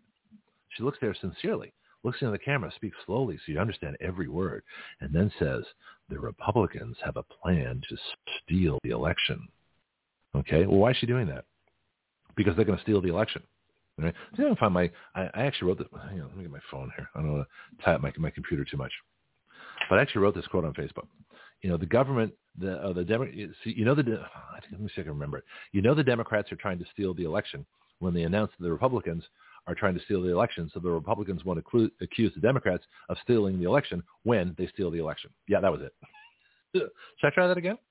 You know the Democrats are stealing the next election because they say that the Republicans will accuse them of stealing the next election when they actually do steal the next election. Got it? This is fun. I I'll have to play for you the next hour. And then we got Jay Sanders, uh, Jay Sanders. Uh, yeah, Jay Sanders, Jay Anthony Sanchez. Jay Sanders is an actor I met a long time ago. Uh, when they're making the movie Tucker, you know, with the, the those wonderful cars. I'll tell you that story sometime too. Facebook portal. Yep. There we go. the time of this writing, the content request system at facebook.com uh, slash x takedown slash login is still live. I know. I just went to it. DHS and Meta, the parent company of Facebook, did not respond to our request for comment. The FBI declined to comment. Well, wait a minute. What do the FBI decline to comment? That's their job. That's what freedom of information is all about. They don't have the right to decline comment. They have to comment. So we need to start holding these people accountable. We need the journalists to go to the FBI and say, that's not an option. You have to comment. You can't withhold comment. People need to know what the government's doing. You, have, you, you are duty bound in the process of oversight by the people, we the people, to comment. We have to know. We have to know how many people were involved in the January 6th uh, government insurrection. An insurrection by the government, for the government, to choose the government to rule over people of the nation of government in Washington, D.C. They can't withhold that information. We the people have a right to know. So when they say sources and methods or, or uh, you know, I decline to answer or I can't tell you because there's an ongoing investigation, that's a bunch of BS. Those people should be thrown out of government right there. Any government official that goes before government and says, I can't tell you, it's an ongoing investigation, better have a damn good reason better than that. You know, and I understand national security and things that absolutely we do not want foreign governments to know. Chances are they know anyway in the Brandon insurrection. You know, they, they just sleep with somebody or, you know, get it from Hunter Biden or Eric Swalwell and they'll, they'll get all the information they want. That's a problem. So they are most foreign governments. That's why they have spies. So they already know. So the only people who don't know are the American people, us, we the people whose job it is to control the government through the free access of information. So not only are they putting out information, disinformation to us, they're withholding the truth. And they do not have the right to do that. They have no power to withhold the truth. Ah. I'll go a little bit further, and I'll do something else next hour. DHS's mission to fight disinformation, which we all know is their propaganda, stemming from concerns around Russian influence in the 2016 presidential election, began taking shape during the 2020 election and over efforts to shape discussions around vaccine policy during the coronavirus pandemic. Now, as I reported, back on March 2nd, 2020, the vaccine was completely unnecessary, would take too long to develop. We had early treatments and early cures. This is all hoax. Fauci's an evil man, and that got promptly censored. they would call that disinformation. I call it truth. Well, guess who was right? Me. you know, and and uh, Jay Anthony Sanchez, who who discovered ivermectin at the end of March 2020, he was going to tell you that story. And uh, Dr. Didier Raoult, who discovered that hydroxychloroquine kills COVID. So did Dr. Zelenko. So did a bunch of other folks. All the great hero doctors that have been trying to tell everybody for the last several years. They all get censored. When the, when the government ruled the cure illegal and put forward the death, the death march, so the government, the, the, the government, put out the disinformation, willfully harmful information that hydroxychloroquine and ivermectin, which cure COVID, well, doctors can't say that, they treat COVID. So that treats and cures COVID, okay, that was called disinformation, but that actually was disinformation designed to kill you because they made more money off your death than if you lived. So they wanted to make, so 130 some odd thousand dollars was available if they killed you with uh, no early treatment, remdesivir, ventilators, and death and they made money from the PCR test all the way through to the coroner. They all make money along the way, about $130,000 per death. Well, that's a hell of a lot more money than the $20 it takes to buy ivermectin or, or hydroxychloroquine, you know, some zinc, some, uh, um, what else, vitamin D, vitamin C. Okay. So the, so the problem was that the cures were so cheap that the government and the, the industry, the fascism, the government corporate fascism that really was evidenced by COVID. That's why they had mandates and masks and uh, everything else and closures. Closures for fear, masks to spread the disease so that they can mandate vaccines, which make billions of profits and spread the disease. Why do you think all the people getting COVID have COVID shots? Because yeah, the rest of us are immune. you know, we. I mean, when's the last time you heard a major public official uh, got COVID and had never had a vaccine? I can't think of one. You know, you know, call it anecdotal. Know, but Greg, some people have died of COVID. Well, of course they have usually with comorbidities, age, you know, overweight, things like that. Anyway, so uh, I'm gonna I'm gonna hold the article here. You can you can read the rest of it. It's it's, it's kind of long. that's only the that's only the start. There's a lot more to this. Anyway, I should get to key takeaways. Let me uh, let me drop down the conclusion here. Key takeaways. Oh, let me let me go to the the first. Oh, that was continuous. Let me get the first key takeaways. Key takeaways. Key takeaways. Though DHS, the Department of Homeland Security, shuttered uh, its controversial Disinformation Governance Board, a strategic document reveals the underlying work is ongoing. In other words, they changed the name, but not the mission.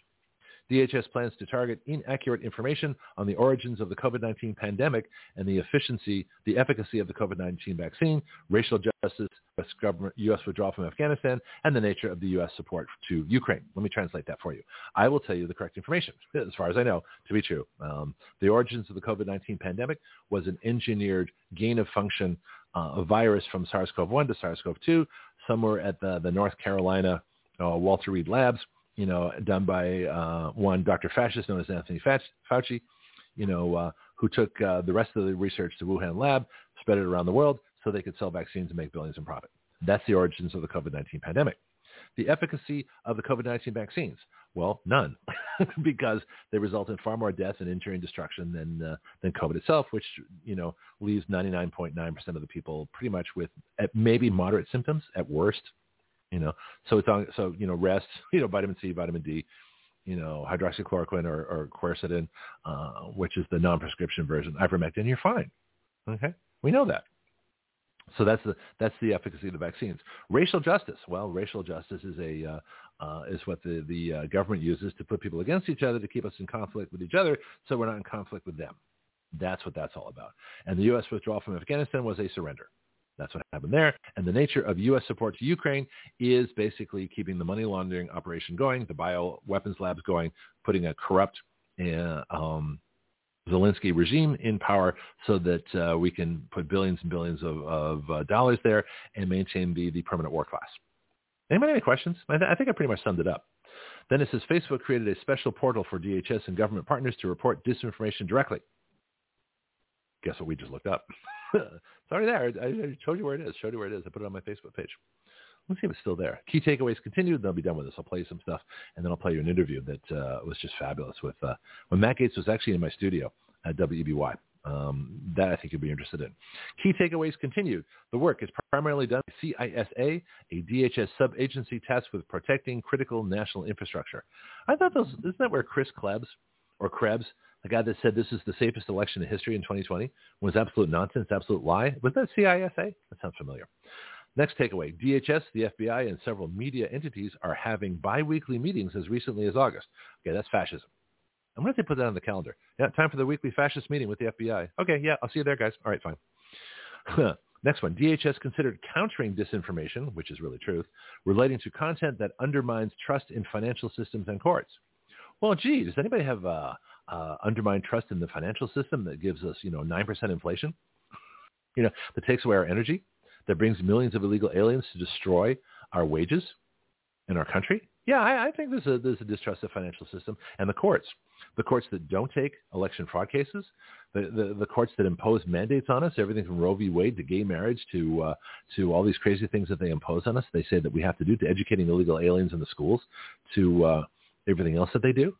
Do you think it's a distrust of the courts? Well, I think so. Yeah, that's pretty substantial. Then the last one, the FBI agent who primed social media platforms to take down the Hunter Biden laptop story continued to have a role in DHS policy discussions. So in other words, the traitor who went against the Constitution, who violated the First Amendment, who made it possible for an illegal, illegitimate insurrection of government on us, uh, it still has a job and probably got a promotion and more money. Was that about sum it up? Sounds like it to me. okay. let me uh, let me take a break here, and I'll be back in just a little bit uh, with more for you. Here at Action Radio, we are looking for sponsors. We have 30 and 60 second spots available for your announcements. And we have three minute live call-ins to talk about your products and services available. Action Radio is the next evolution beyond talk radio. Join us and let us help your business evolve. Think about being a sponsor of the future and not just a listener and help us help your business grow as you help us plunge headlong into breaking new ground here on Action Radio every day.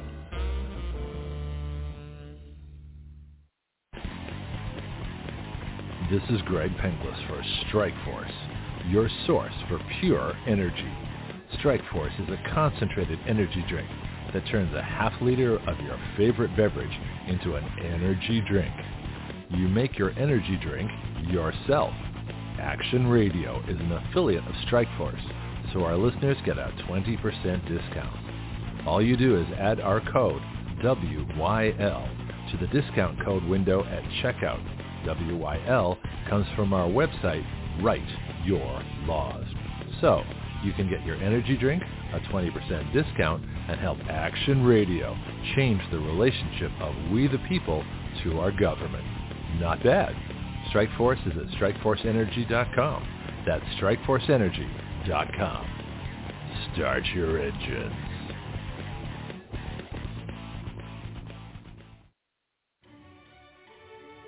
Hello, this is Greg Penglis for our newest shooting range here in Milton, Florida. Stand your ground. My friend Jason Myers and crew are creating an incredible facility for our city. Stand Your Ground is located at 6632 Elva Street. The phone number is 850-789-1776. Their email is standyourground1776 at gmail.com. Here you'll find either in process or already going an indoor shooting range, axe throwing, archery, a rage room, self-defense classes, concealed carry weapons classes, security license training, paintball, a full-service gun store, and 24-7 online ordering. So come on down or contact them by phone, email, or website and learn how you can best stand your ground. From addiction to achievement, that is the story of Mike Lindell.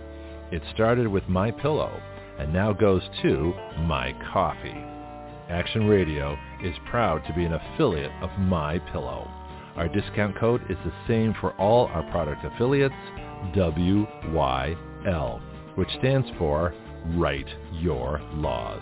My Pillow pillows are guaranteed the most comfortable pillow you'll ever own.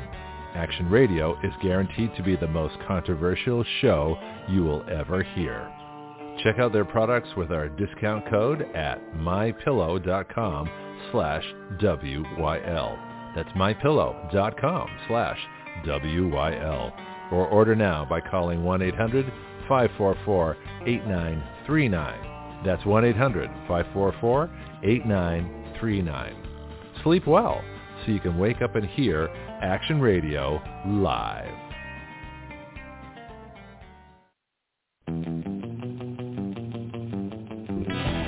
Action Radio. Part of the ADHD Radio Network. The ultimate free speech zone. We the people give our consent to be governed through writing the laws by which we are governed and have the power through juries to nullify the laws by which we do not consent to be governed. At Action Radio, we don't report the news. We are the news. Every other show reports what has happened. We talk about what can happen. From the questions no one has thought to ask, to the answers no one has thought to consider, to the actions no one has dared to take. That is Action Radio.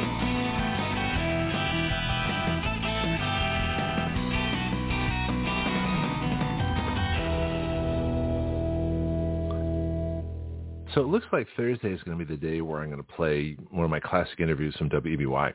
Uh, a couple of reasons for doing this. One, uh, the only time people ever heard them was when we broadcast them live and they were never heard from again.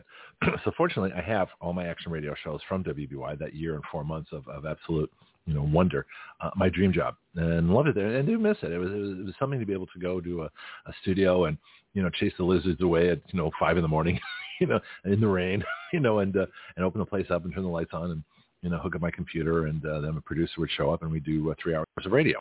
It was fun. I liked having a producer, you know, in the, behind the the, the the the plexiglass screen. And we had this big table, and we had a couple of extra microphones. We had people gather around. You know, we did in studio stuff. This big old oak table, you know, nicely varnished and shiny, so things slid across it. Uh, and it was a house. It was, a house built for a radio station. And so it had a little living room area inside, had the boss's office, it had the production room, and had the studio. So four rooms, WEBY. Uh, it's fascinating, and, and uh, this this is my dream. It was a little country radio station, uh, you know, WEBY, Northwest Florida's news and talk leader. Uh, that's the, that was the slogan, 13:30 a.m. And it's now a sports internet.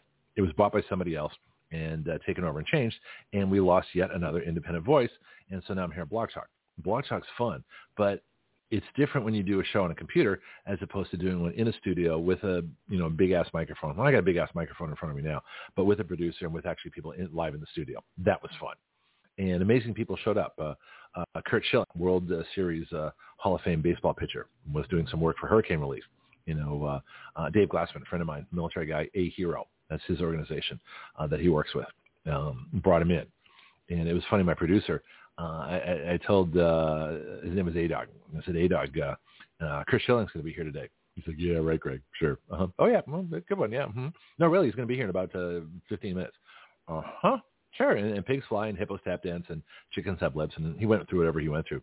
Didn't believe me for a second. So then Curt Schilling walks in, right? A-Dog's like, oh, my God. I said, I told you. Why don't you believe me? Well, you know, I don't lie. When I say things, you know, trust me. Stuff's happening you know, anyway, so uh, so when I announced that, uh, you know, someday in the future when President Trump is on the phone, President Trump will be on the phone. it's just a question of time.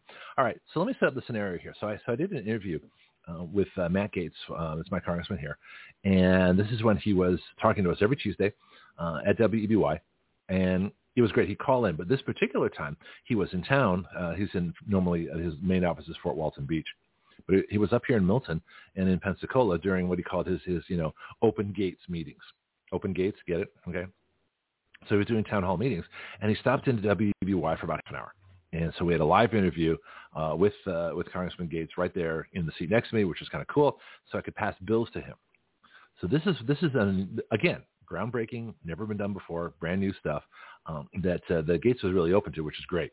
And so I hope to get him back on the show fairly soon as we have a Republican Congress where they can actually file bills and probably and hopefully get something done. And I got my doubts about McCarthy, but we'll see. Anyway, so I took that opportunity to print up a bunch of our of our best bills and, and physically hand them to him during this interview. And so it was really fun to do that. You'll hear phone numbers. Okay, our number here is 215-383-3832. You'll hear the old WEBY number. You get some theme music, some other stuff, and, and just you can listen to it and see how it goes. But um, this was really fun, and this was live in the studio at the table with me with a stack of bills, giving them directly to a sitting member of Congress and uh, I was new to the show, and he was still fairly new to Congress. Oh, oh, this no, this is 2018, so this would have been about nine. Let me see, January for so about 10 months. So I've been at WEBY 10 months, and I only had so many. It's kind of like the Titanic, you know. the inevitable is coming, but nobody knows at the time. You don't know till, till the, you hit the iceberg. Well, the iceberg was, was July 13th of, of 2018. So this is January. This is six months before that happened. All right. So let me play this for you now and uh, listen, enjoy, have some fun. And again, this was the date was uh, January 1st, January 20, 25th, excuse me, January 25th of 2018. We're in the Trump administration. Life is great. We're in the I think this would have been the second year of the Trump administration. Things were going really well because he was inaugurated January 20th of 2017. So, so this is almost a year. This is this is a year of Trump. Things are dynamite. We're really happy. And I'm thinking, hey, we can get some real bills accomplished here. Action Radio, we can get some good stuff done. So here's the interview, and I'll be back uh, at the end of it. It's, uh, most of the hour, but uh, taking out the ads and news breaks and things like that. Okay, here we go.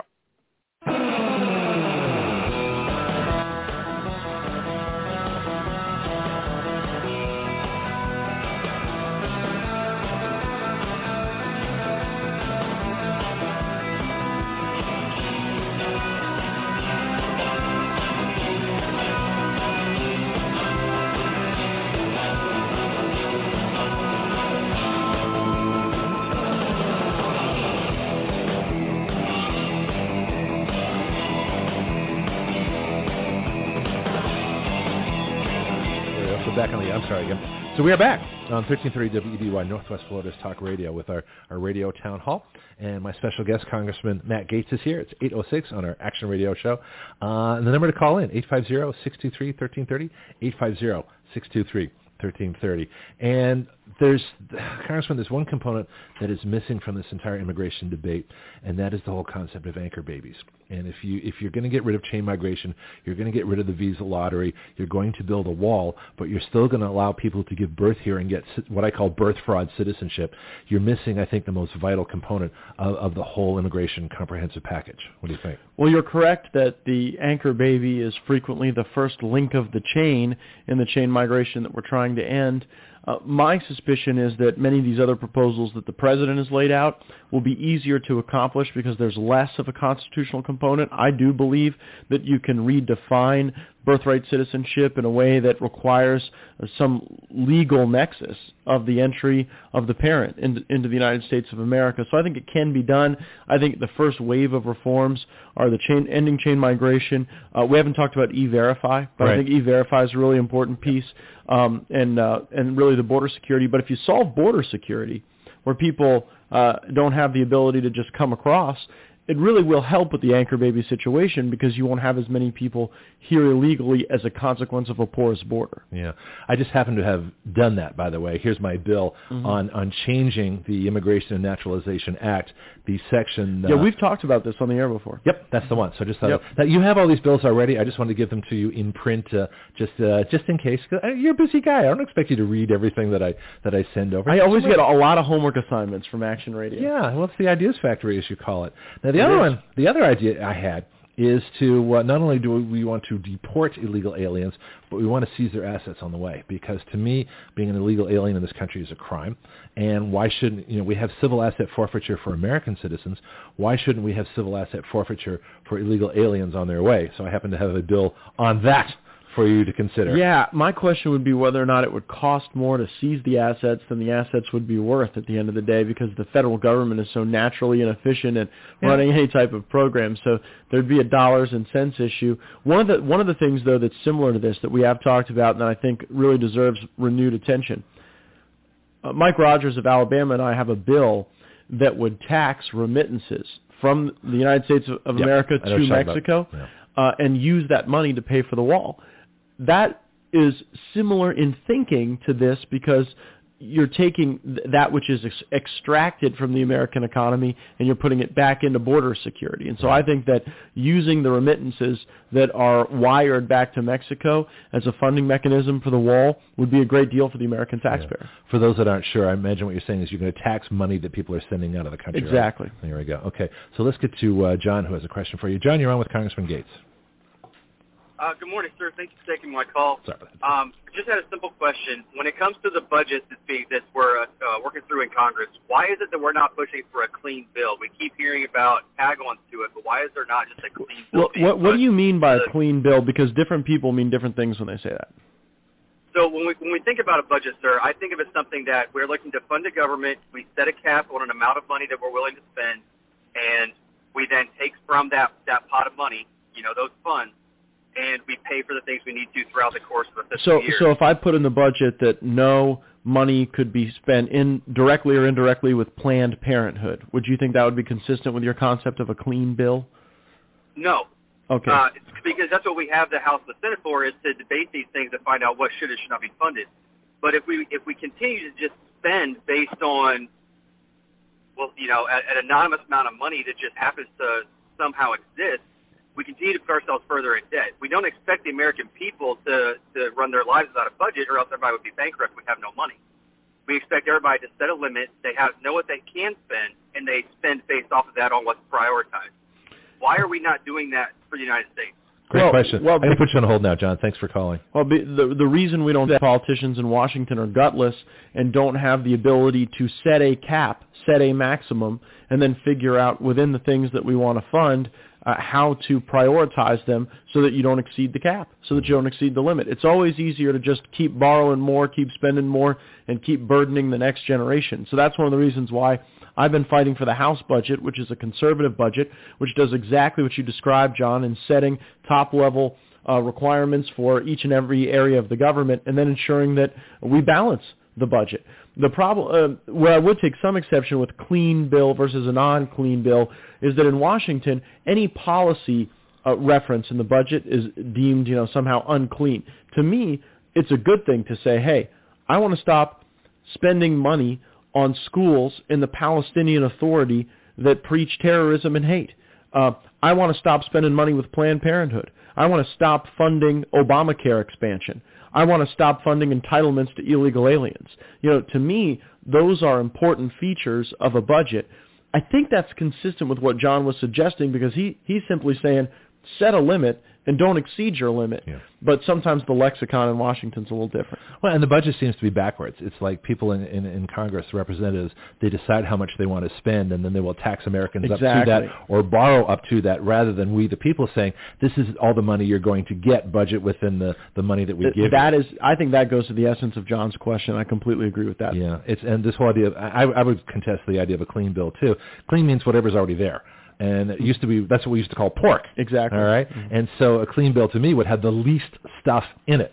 You know, there's so many situations where like the words that make common sense here at home are tortured into like a totally different meaning in Washington. Yeah. Oh, yeah. Absolutely. I want to change the subject a bit, and this is a bill that I think uh, probably the easiest one to to submit and get passed. It's reversing the the background check.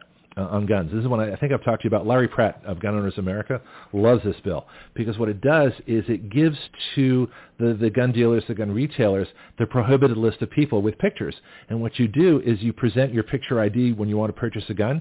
If you're not on the prohibited list, you get to make your purchase. So instead of investigating and doing a background and possibly registering everybody that wants to make a purchase, the only people that are known are the prohibited people. So it kind of reverses it. So you present your ID. If you're not on the list, you get your gun.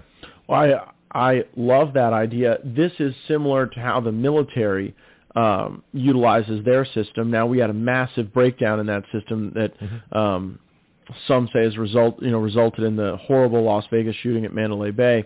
Um, but they used a system that affirmatively identified the threats, the risks, the people that shouldn't be allowed to have guns. We got to find out why that broke down in that particular instance, mm-hmm. and we're working on that investigation now never used model. This has actually been used before in our well, government. Not everything I'm breaking new ground I'm you know, doing completely new laws. Otherwise, we would get kind of crazy with that. So I got some more stuff for you. I want to talk about court reform when we get back. I've got a couple oh, of bills great. on that as well. And so we're going to take a little break now. It's uh, 8:14 here. My guest, Congressman Matt Gaetz, You're in the middle of, actually near the end of our of our radio town hall already. Phone number 850-623-1330, and we will be right back.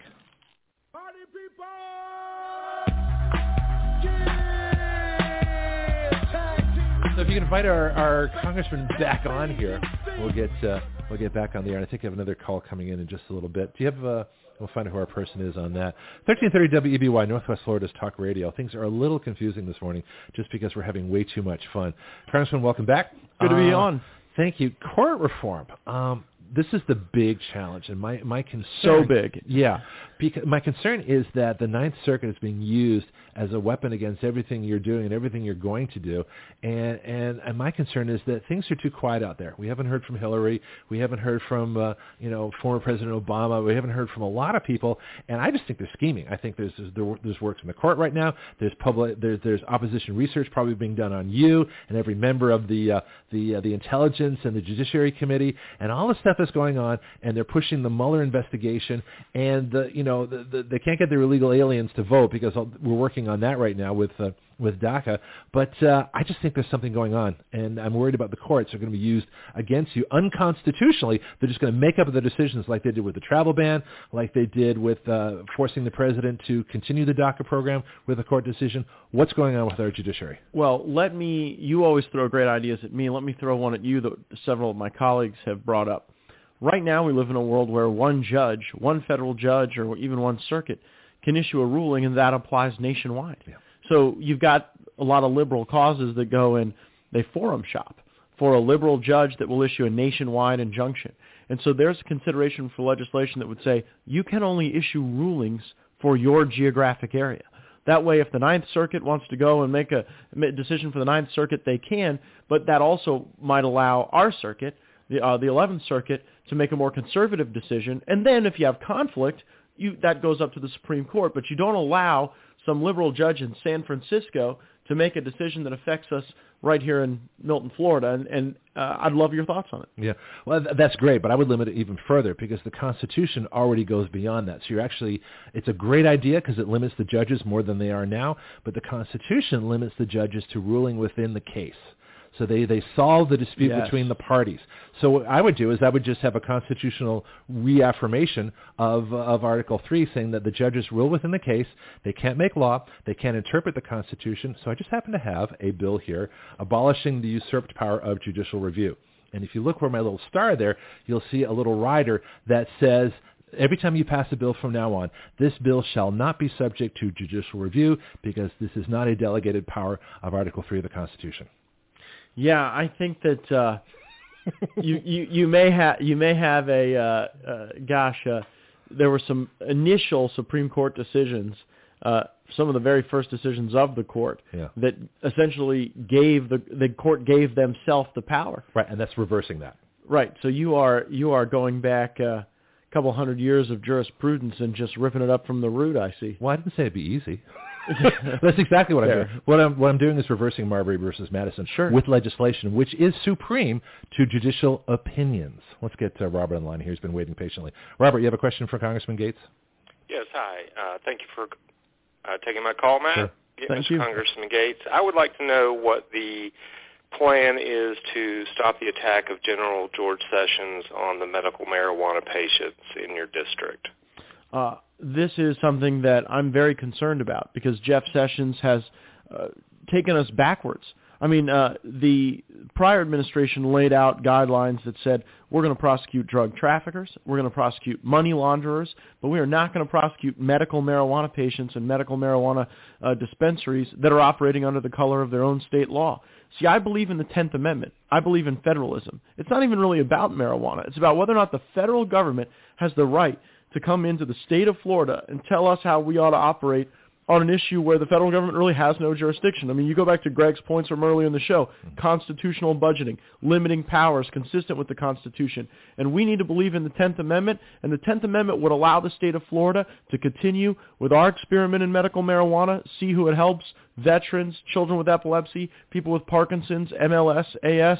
And my suspicion is that uh, the American people will not tolerate this abuse of power that we see from Jeff Sessions, and I intend to speak with the president about it so that uh, we have uh, an ability to still get medicine to people who need it. Yeah, Robert, I'm going to have you take uh, the rest of the conversation on the air here.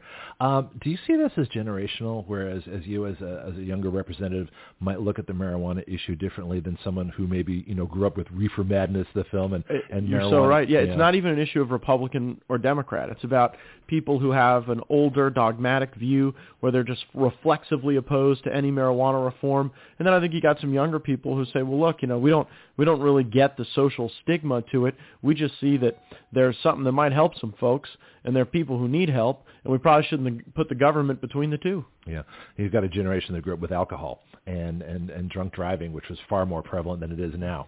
And so I just I see that as a big generational thing. And I think you got to transcend generation. Like I'm trying to learn, you know, some of the newer technology and things that are that are going on a lot of the bills I have here, you know, from writeyourlaws.com are, are way beyond anything anybody else is thinking. I don't expect these to happen. If I can change the debate a little bit, and if I can, if I'm way out where um, wherever I side, side I am, and then you come back in Congress with like the limited jurisdictional bill for the judges, then I've accomplished my mission. You know, that's as far as I'm concerned. I'm happy. Here's another one I think you might like. Uh, judicial review, then people are going to say, well, who's going to rule on the Constitution? Who's going to, you know, decide these things? And it should be decided the way it used to be decided in the John Jay Court, which is before the John Marshall Supreme Court, by juries. And so here's a bill to empower juries, saying that juries will get a mandatory instruction telling them of their power of jury nullification and that they can decide the laws of the case as well as the evidence and the facts in the case and then just turn it over to them. This would totally change our judicial system. So walk me through uh, cases or facts that you've seen where you think this might have yielded a different outcome, Greg. Uh, the first one that comes to mind is Second Amendment cases. Uh, good point. Okay, so you have you have states like California and Hawaii and Massachusetts and Illinois. They're denying people their Second Amendment rights. So if you're arrested for, say, carrying or openly carrying a handgun in a place where it's quote prohibited, you could say, well, the Second Amendment says I have the right, the individual right to own and carry firearms. I'm going to use that, and and the judge could say, no, you can't. You have to obey the laws. We have duly passed this. We have court precedent. We have all this established. You know, you're arrested properly. The ju- the jury cannot rule. They can only rule on the facts of the case. Here's the law. This would say the jury can rule on the laws in the case. And they can say, no, I'm not going to convict this person. Even though they technically broke the law, the law itself is wrong. It's unconstitutional. So could, it, could so could it work the other way? Let's assume uh, in Florida, let's assume we pass open carry, which I sincerely hope we do. Okay. And then let's assume uh, some, you know, um, member of law enforcement, maybe some uh, liberal prosecutor, they go and arrest somebody for it anyway. Mhm. And then they put them on trial and they tell the jury, ignore the fact that the law allows them to openly carry. We want you to nullify that law because we think open carry is bad and some liberal jury in Miami takes away our right to openly carry. Well, you've mentioned legal standing. They have no legal standing to argue that. They're arguing for a law that doesn't exist. Well, what if they did? What if they made the argument and the jury agreed? See, I wouldn't want juries to be able to take away my rights. Okay. I'm, I'm all for juries being able to expand the rights of the people and limit the scope mm-hmm. of government. I just never would want it to work the other way. Okay. So then if you could put in clause two, you know, judges and juries and prosecutors shall not use the jury nullification instruction to therefore create law on their own and have juries nullify uh, or have them deny rights. So this shall not disparage or deny any rights to citizens. You, there you go. There's your, and that's how, that's action radio. That's how it works. Writing laws right here on the air. That well, I do that all the time. I But no, seriously, that's the whole idea. So if and this is why I submit them. I'll take it this far. You take it further. Somebody else, you submit the bill. Someone else in Congress says, "Well, wait a minute. What about this idea?" Then it all goes That's in. right. I'm not trying to to change the government. All I'm trying to do is present new ideas that you can then submit and then carry them further into the normal legislative process. I love it. All right. Thank you. I love having you for congressman. Let's get to Ronnie on uh, on the line here. Ronnie, go ahead. You have a question for the congressman. Yes, sir. Uh, uh, I want a quick uh, question here about the Social Security. I'll be 72 in a couple of weeks. I started my Social Security when I was 62 because I had a bad injury, you know, and I didn't want to go on disability. But I made $1,339 it's sixty two. Now I just get a little around twelve hundred dollars a month. How's the cost of living rate uh situated in that in that situation? Years getting hundred dollars a month less. Well, that sounds like a real strange circumstance. Usually, cost of living is an adjustment, not a decrease, and so there might be some other factor at play. What I, you know, a lot of folks don't know that part of my job is actually to work with folks to find out in their specific cases what's gone wrong and how we can help. So uh, my suggestion is if you'll give us a call at, at the office, 487-1183. You can also go to my website, gaetz.house.gov. Give us a chance to look into your particular case and find out, you know, oftentimes we see there's just accounting errors Yeah. where someone, in, some bureaucrat will, um, will make a mistake and then we'll go in and fix it. And so uh, if you know somebody out there who feels like they're, uh, not getting a fair shake from the Social Security Administration, and we can uh, give a hand. That's what we're here for. You know, we only have a, a couple minutes left. I'm going to let uh, Ronnie go at this point and uh, uh, take answer on the air. But um, I don't think people know some of the services that are available from uh, from your your district office. No, great point. So if you can go over those a little bit, or anything Yeah, else I you mean want. the the biggest issue we have is with the VA. So the veterans that are listening, if you got the wrong disability rating, if you're worried about your wait time, if you're not being treated fairly by the VA, give us a call. Let us give you a hand. Probably the second biggest issue is Social Security. Someone will uh, not get their check, or someone will have a decision from the Social Security Administration that uh, we need to go and sanity check and make sure it was the right decision. And I mean, Greg, we've had circumstances where we've gotten six-figure checks to people. oh wow. I mean that uh, that were being paid the incorrect amount uh, by just as a consequence of some bureaucratic error. And Yeah. so, please give us the chance to help on those issues and really anything else where the federal government is disrupting your life. We're here to be your advocate. yeah, and we may have uh, some of the district folks on the on the show at some point just to talk about some of the things that you. Do. I know you keep trying to get my interns on the show. They're, they're scared. They're scared Why? of you. I'm just a big teddy bear. So we only have uh, about a minute left. Anything that you think we should be covering? Your next stop on your Open Gates Day? Anything you want? to Well, we're about? going to a lot of the schools here in uh, North Santa Rosa County. It's Literacy Week, and we want to make sure we're always champions for literacy and reading because, boy, uh, if you can't read, it really limits your ability to move ahead in school and in life. And so we're going to go and uh, congratulate some of the great teachers and schools here in North Santa Rosa County who uh, have done a great job ensuring that we've got good schools and good students and good teachers. Wonderful. In the last little bit, I just have a couple more. I'm going to give you the whole package, but here's an interesting bill that sort of redefines uh, congressional donations. One of the problems we have is too much money, you know, going into campaigns, and if we could split the individual donation as free speech, but the huge donation as commerce, this again would break some new law. Now we don't have time to answer the question. I just want to give you that and leave you with that uh, that thought to. Uh, What a tease. we'll talk about it next time. We'll have you back. You're going to be on next Tuesday. Every week, every week. Thank you, sir. Thank you for coming on Thank the show. you. This was really fun. appreciate it. Congressman Matt Gaetz, 1330 WEBY, back after the news.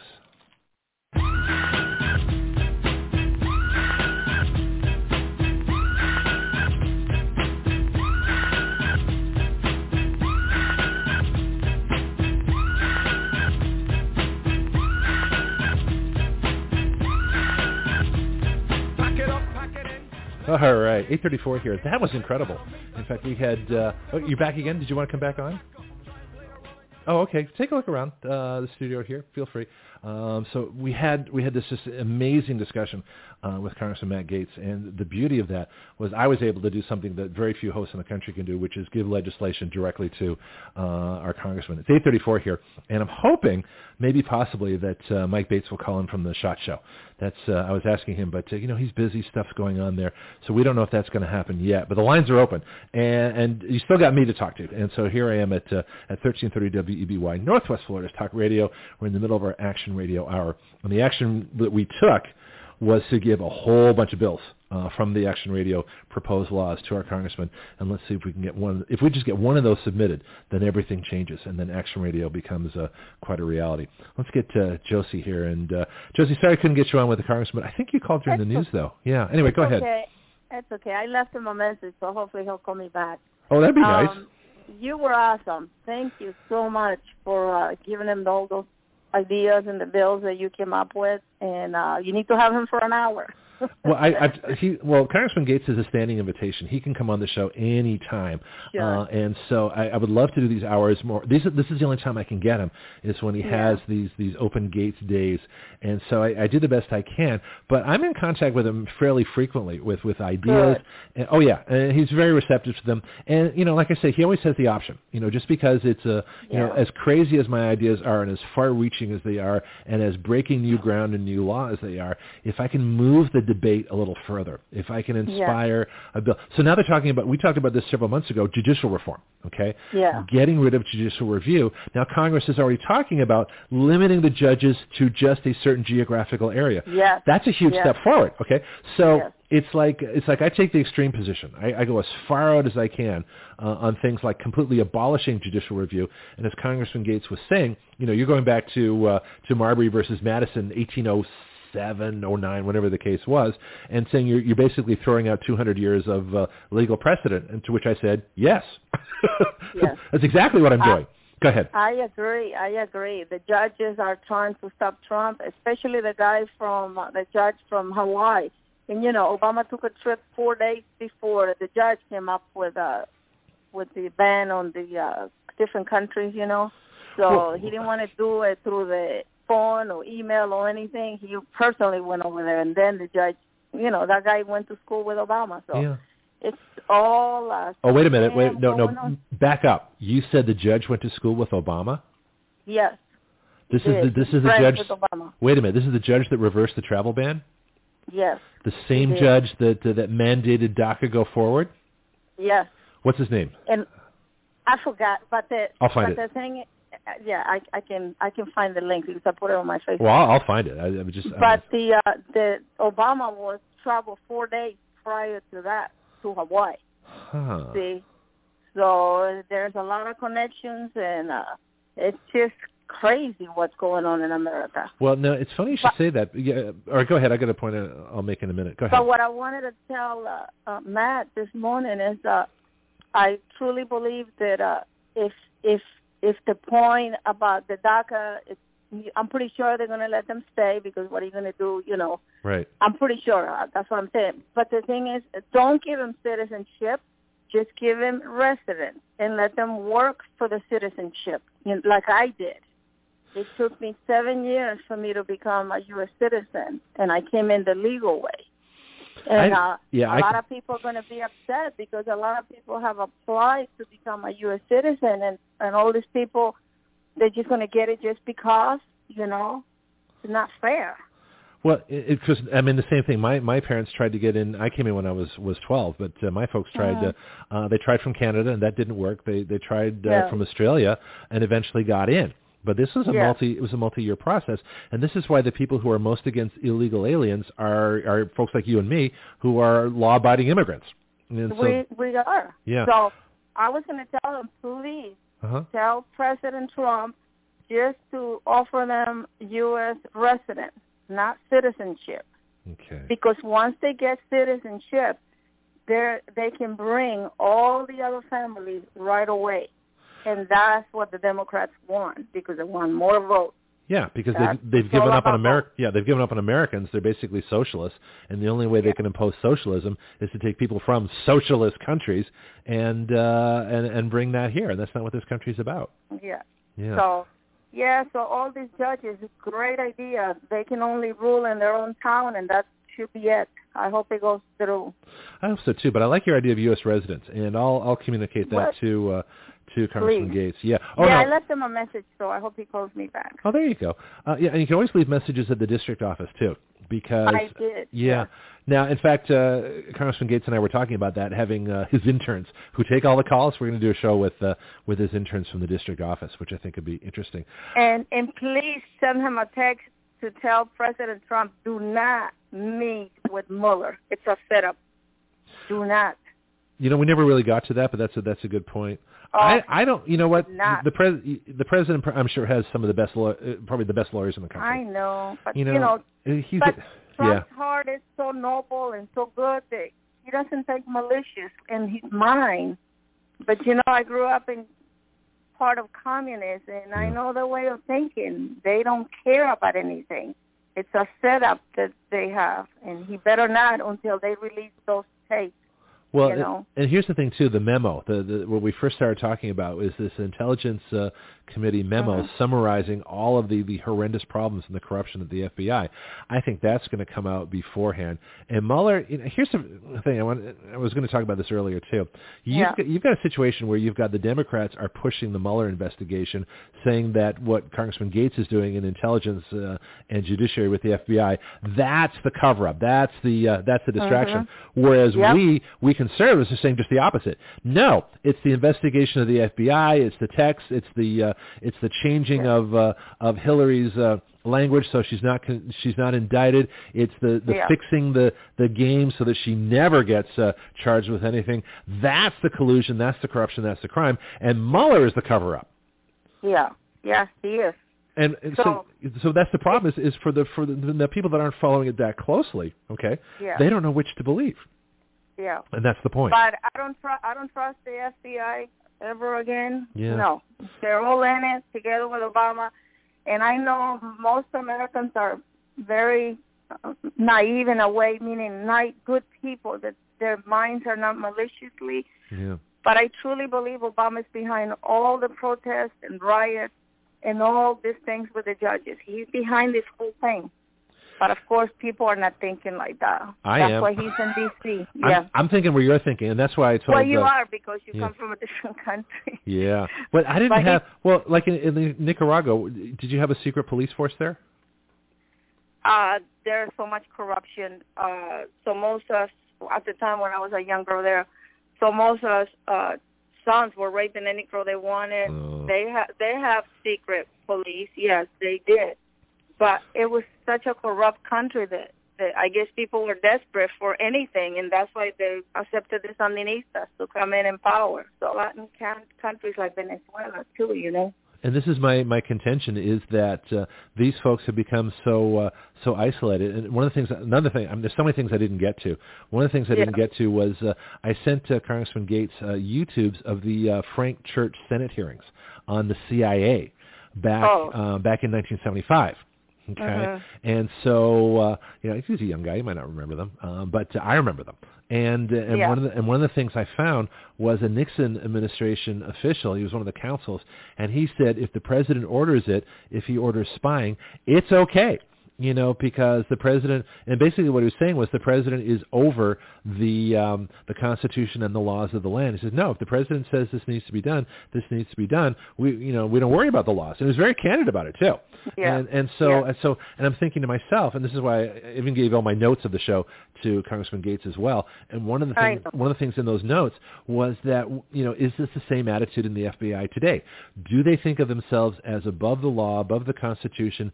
And if then President Obama orders, you know, spying orders his FISA warrant, orders everything else that we don't know about yet. You know, and, and that's Yeah. why I said this investigation has to go to Obama. You can't stop before that, and uh, you're not going to Of get the full story. Do you think that that same attitude? And I'll ask you the same question. Do you think that attitude exists in the FBI that they will do what the president says over what the Constitution and the law of the land says? I truly believe the FBI are still working for Obama. Okay. So that's why, I mean, I've been in America for 46 years, very involved in the uh, uh, secret, you know, top secret uh, U.S. Uh, diplomat. So I know a lot. I know a lot I cannot tell you, but uh, what happens right now is the FBI are still working for Obama, and people don't realize it. Because let me tell you, when Nixon scandal came about, 18 minutes of that tape, right away they impeached him. They couldn't even do that with Hillary because Obama was behind this whole thing covering up for Hillary, for the four Americans that lost their lives because of her, and he was in it too. They were trafficking weapons to the Al Qaeda. They were using the U.S. ambassador, and they have to get rid of him at that time because of all the evidence. So th- it's a corruption that I have never seen in America, and I'm very involved in the politics since I was 16 years old. So Yeah. it is that what's happening, but the corruption in the FBI, and they need to release all those uh, uh, tapes that they have, and I will be happy with that. Yeah, and I, I might need your help. I might uh, talk to you about this and doing a little investigation uh, Uh-huh. pe- people connected to Obama. So if you if if you could just uh, you know send that to me, if, the judge who's connected to Obama. I'll look Um, it up and send it to you. Yeah, any of the FBI officials who are connected to Obama, did they go to school together? Did they they work together? Anybody connected to Valerie Jarrett? Anybody connected to Mhm. Michelle Obama, who's in who's still in government, who are officials who might be uh, you know holdovers? Past year with uh, Obama the. Oh, isn't so that they're still they're still working. Yeah. Me tell you. There's and like I, like I told the congressman, it's too quiet. There's something wrong. It's just they're, Yeah. we're not hearing from them, and when I don't hear from them, that's when I get worried. Yeah, it is. They're working very hard. They're creating all these women's protests, all the protests Oh, that's in interesting. Oregon. Yeah. Yeah, they are because George Soros gave the women's protest last year, the day after Trump won, uh, two hundred and forty-five million dollars. I don't know how much money uh, Madonna got, but she got quite a bit of money. Hey, yeah, she did. I believe Yeah. it. But we got to take a break, Josie. So let's Okay. uh, let's check in again Okay, next time. I got Mike God Hill bless. tomorrow doing education, and uh, and thank you. You're doing a great job. Thank you so much. Thanks very much. Thank you for calling. So that's Josie, one of our, our regular folks here. Yeah, it, it's uh, it's fascinating. We have you know two immigrants talking about uh, illegal immigration. That always uh, uh, fascinates me. 847 here. We're going to have a little bit of time for calls when we get back. 850-623-1330 is the number. 623-1330. Back with more Action Radio in just a bit.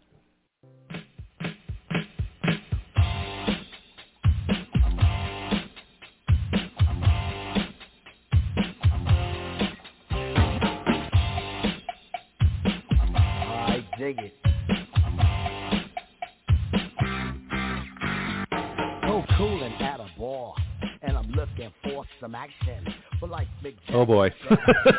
See if I can catch my breath here. This has been um, just a, an amazing uh, morning here. We had Congressman Gaetz. We had uh, we had this last uh, little bit. I was, like I said, I was hoping Mike was going to be able to check in uh, from the Shot Show, but I'm sure he's engaged uh, in, in all kinds of stuff going on. Take a look at our Facebook page. I mean, he's there doing. He's having so much fun. You know, like I say, I would. Uh, I'm glad I was here for this broadcast, but it'd be nice to be able to uh, take a look at that uh, next year, and we'll see. I'll get him on. I'll get uh, Mike on, or I'm sure he's going to talk about it when he does your turns on Tuesday. So Mike does the your turn Tuesday, four to six, and that'll be uh, a chance to call in and see uh, all the gadgets he's played with, all the people he's talked to, and uh, we have a little time now. Uh, so before we uh, before we are, are done today, if you want to give me a call, 850-623-1330.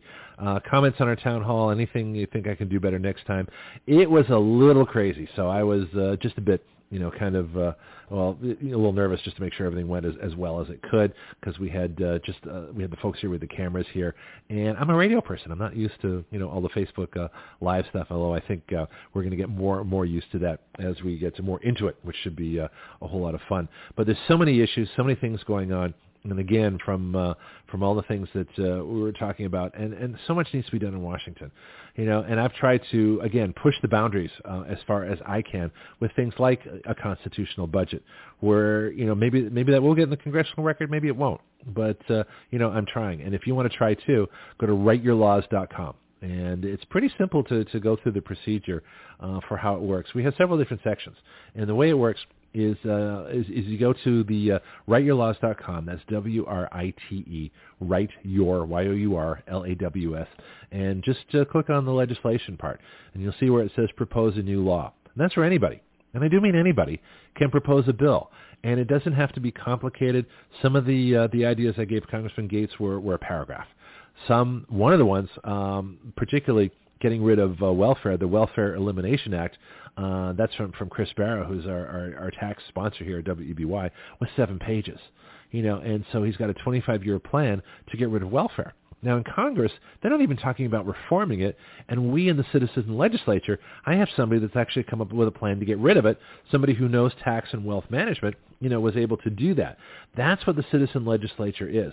So we don't know where this is going to go. This is this is a grand and glorious experiment um, in, uh, in in you know like I say being a citizen legislator.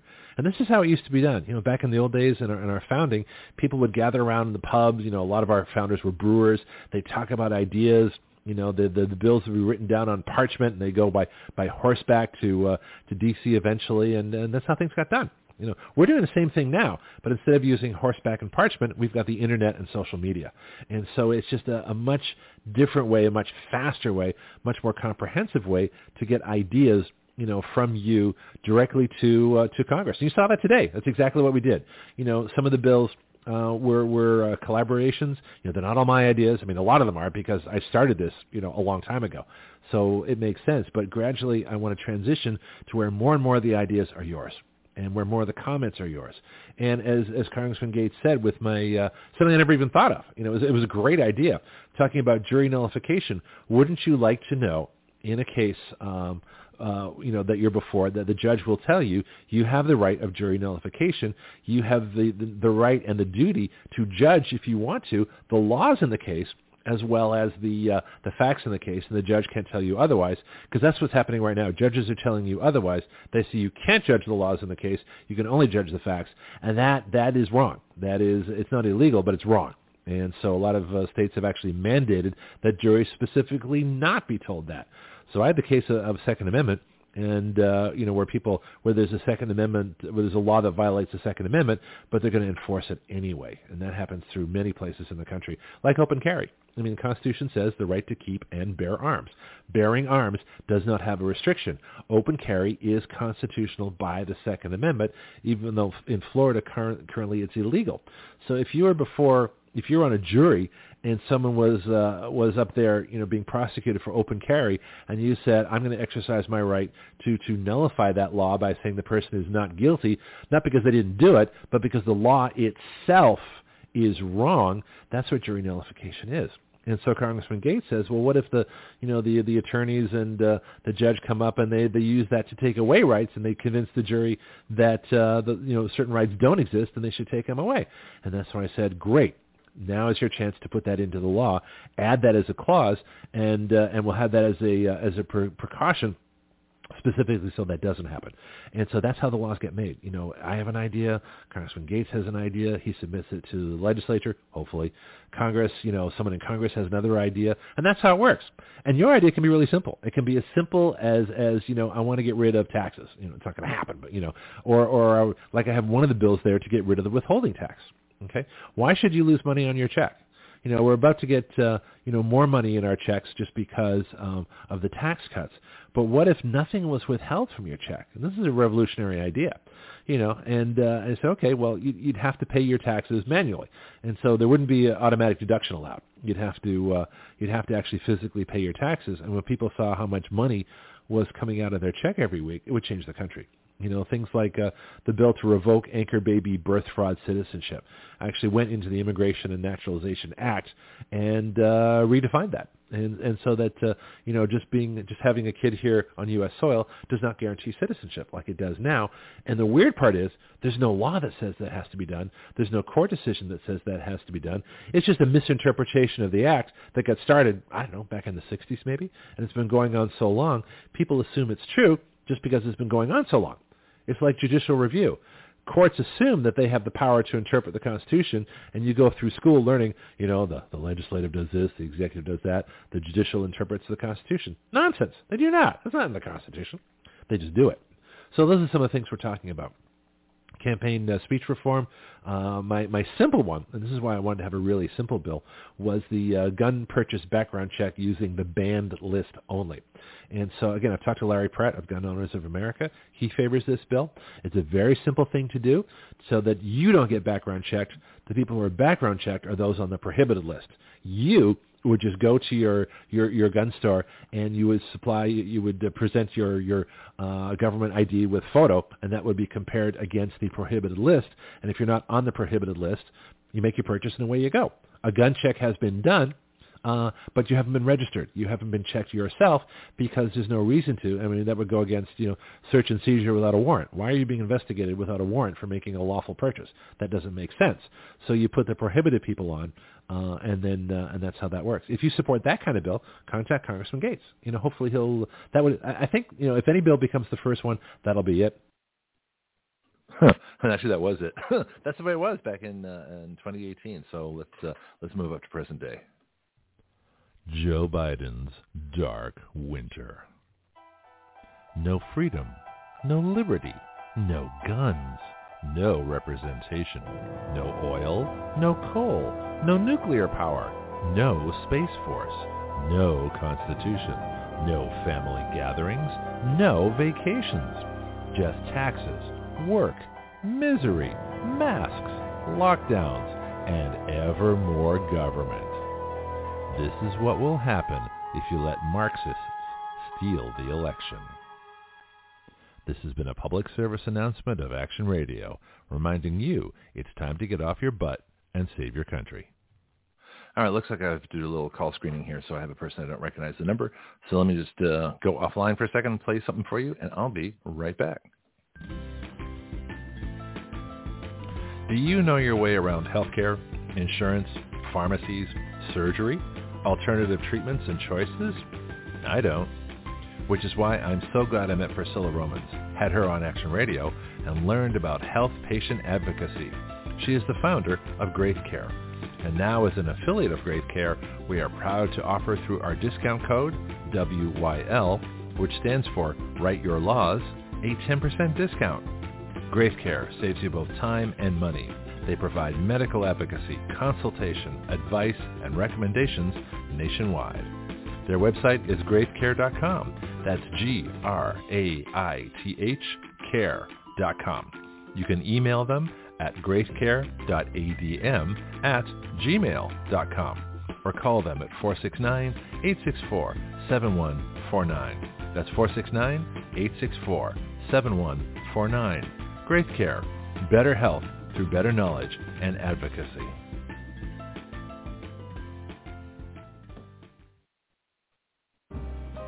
Greg Penglis here for my book, The Complete Guide to Flight Instruction. Everyone at some point in their life wants to learn how to fly. Few try. Even fewer go on to get a license. I believe a major reason for that is how we teach people how to fly. My book is designed to help you navigate the flight training system, but it's so much more than that. It really describes an entirely new way to teach flying. So if you've never tried a lesson or got discouraged in your training and quit for any reason, this book can help you. Don't be a rope pilot who just follows procedures. Be a thinking pilot who makes great decisions, who understands all the reasons why we do what we do. You can incorporate these principles into your own flight training at any time. The Complete Guide to Flight Instruction is featured on the Action Radio with Greg Penglis Facebook page and is available from Amazon.com. No, I'm pushing buttons so quickly here. I'm, I'm hoping I'm doing the right thing. this has been a, little crazy this morning, and so I got a couple of callers here. I got uh, Pianki, who I'm going to bring on uh, right now. And before we get started with Pianki, I want to introduce my guest of the of the hour here.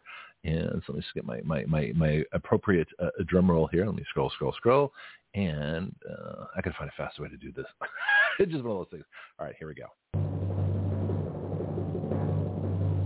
Oh my goodness! I just totally drew a blank.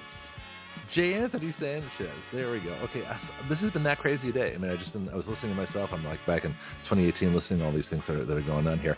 I had a caller. I just, I, I'm still learning how to screen a caller you know, while I'm doing the show. So I'm playing different things here. That's what's going on. So Jay Anthony Sanchez, um, we've been in touch for a while. We're, we've been talking on Facebook. We've been doing uh, all kinds of uh, messages back and forth. He's been in our groups. Um, he's a lawyer, but don't hold that against him. He, he, went to Harvard. Don't hold that against him either. Let's make him live now and uh, welcome him to the show. He's like, oh, Greg, why'd you say all that stuff? Well, because I'm the host. I can do that. So let's give you the gong. And then a round of applause. Hey Jay, welcome to the show. Hey, how you doing, Greg? What's up?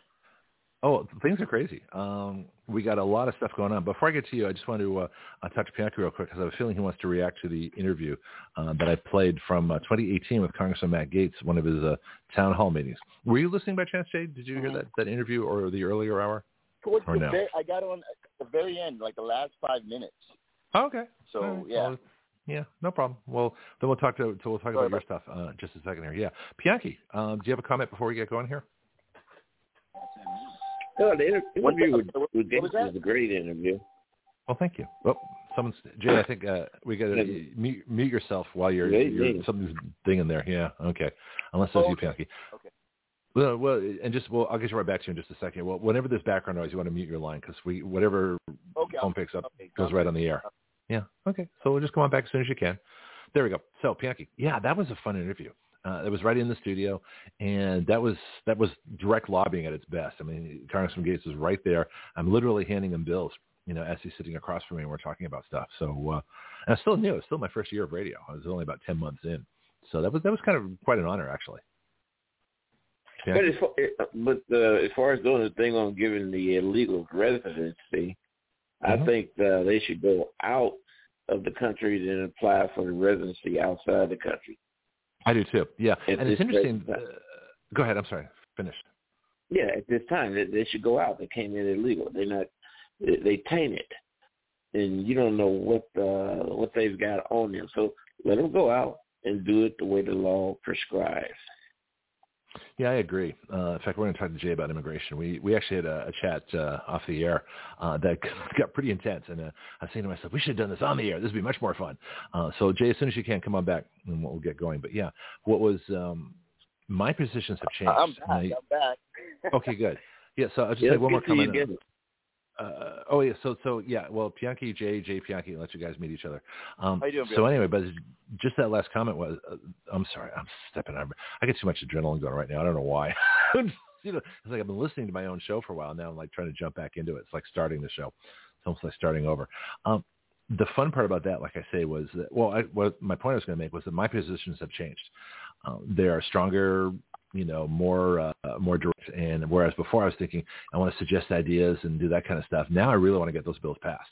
And so that has changed. Anyway, let's get to Jay. So so um, Jay Anthony Sanchez, and where where yeah. you what's going on, what's happening, and uh, um, wh- where do you want to start? You want to start with the ivermectin story, the beginnings of COVID.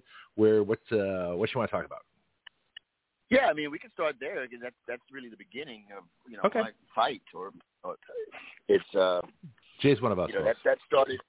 He's one of the good guys. Yeah, yeah. He's a crusader. He's uh, yeah, exactly. So let's let's let's put that in, and Pianki, feel free to jump in too as well. So Jay, go for it. Tell me your story. Um, I'd like to say I've heard it, but nobody yeah. else has. So let's uh, let let go for it. Well, back in uh, in March of 2020, at, at the time I was on the uh, I was uh, on the ballot as um, for the um, on the you know the libertarian as a libertarian on for the uh, New York Fifth Congressional District, mm-hmm. and um, that was March of 2020. And so uh, COVID started, and you know we I delivered my signatures to what I found out later was the wrong place, but that's enough. So, uh, gee, was that a deep state operation, or, or was that just a mistake? That was a mistake. That was a mistake. I, mean, okay. I, I didn't know what I was doing. You know, the the the the guys who you know they weren't um, the guys uh, that who were running the Libertarian Party in, in, in Queens, New York, really hadn't had something you know of, of that type of that level, you know. So they they didn't really know what they were doing either, and so we we huh. delivered the and also COVID was going on. So it turned out, I mean, because my my district covered uh, two counties, I had to go upstate to do that, so I couldn't do that. So and and we didn't know we had to do that, so we just delivered it to uh, to this place in in New York City, and and um, and then co- and then everything closed down. So when things closed down, you know, I was I was concerned because I'm thinking, you know, we're going to close down for the you know for the duration. I'm thinking, you know, you know, shit at the fan situation that it's going to be, you know, we're not going to be able to have any doctors available. So, so you know, I'm a bit of a prepper, so I had my I have my antibiotics, my antifungals, but I didn't have an anti-parasite drug. And I remembered that uh, in Bolivia, I used to give uh, ivermectin to my cows. Um, and I remember how you know the difference in the cow. The cow just looked, you know, like a week later, the cow was a different cow. It was strong, and and and I'm thinking, okay, well, this is something that that you know I should I should get for me and my kids and my family to make sure that that our our immune system is is is strong enough to fight off COVID. And so so I, I bought it on I got I ordered it on March 25th. It arrived March 28th. I put it aside for a little bit, and on March 31st, I started to do research, and just to ensure that it was safe for me to take the cattle version of ivermectin, uh, because I remember in Bolivia, you know, I never did, but others would give it to their other ranchers would give it to their employees, and so so I found but I so I found out on the prepper channels that yeah it was safe, and uh, but as I started to do more research, I saw that I saw that that they gave out ivermectin for free to like hundreds of millions of people in Africa every year. And then also, you know, and I, and I remember that I saw that the, the cases in, of COVID were really low in Africa. And so I started to, you know, wonder about that. And then I came across a paper that said that the uh, ivermectin stopped the replication of a flavivirus. And I had no idea what a flavivirus was. So I just looked up on Wikipedia and I saw that like a flavivirus was like a cousin to a coronavirus, which in turn was a cousin to a coronavirus. And so I thought, well, maybe, you know, if it works for flavivirus, it might work for, you know, coronavirus. And so so I opened the Bible and, you know, I said, God, could it be that easy? And I opened to a place, this blew my mind, which where Naaman the Syrian general asked uh, Elisha the, the prophet to cure him of leprosy. And um, Elisha says, okay, you know, bathe in the Jordan River seven times. And um, and and Naaman the general gets gets mad because he thinks, well, that's too easy. You know, you know, he thought he was making fun of him or something. And so then his his uh, Naaman's uh, servant says, well, my lord, if the prophet told you something very difficult to do, wouldn't you have done it? So I got that as a message that, you know, I'm asking God, is it that easy? And he's saying, yeah, well, if I told you something very difficult to do, wouldn't you have done it?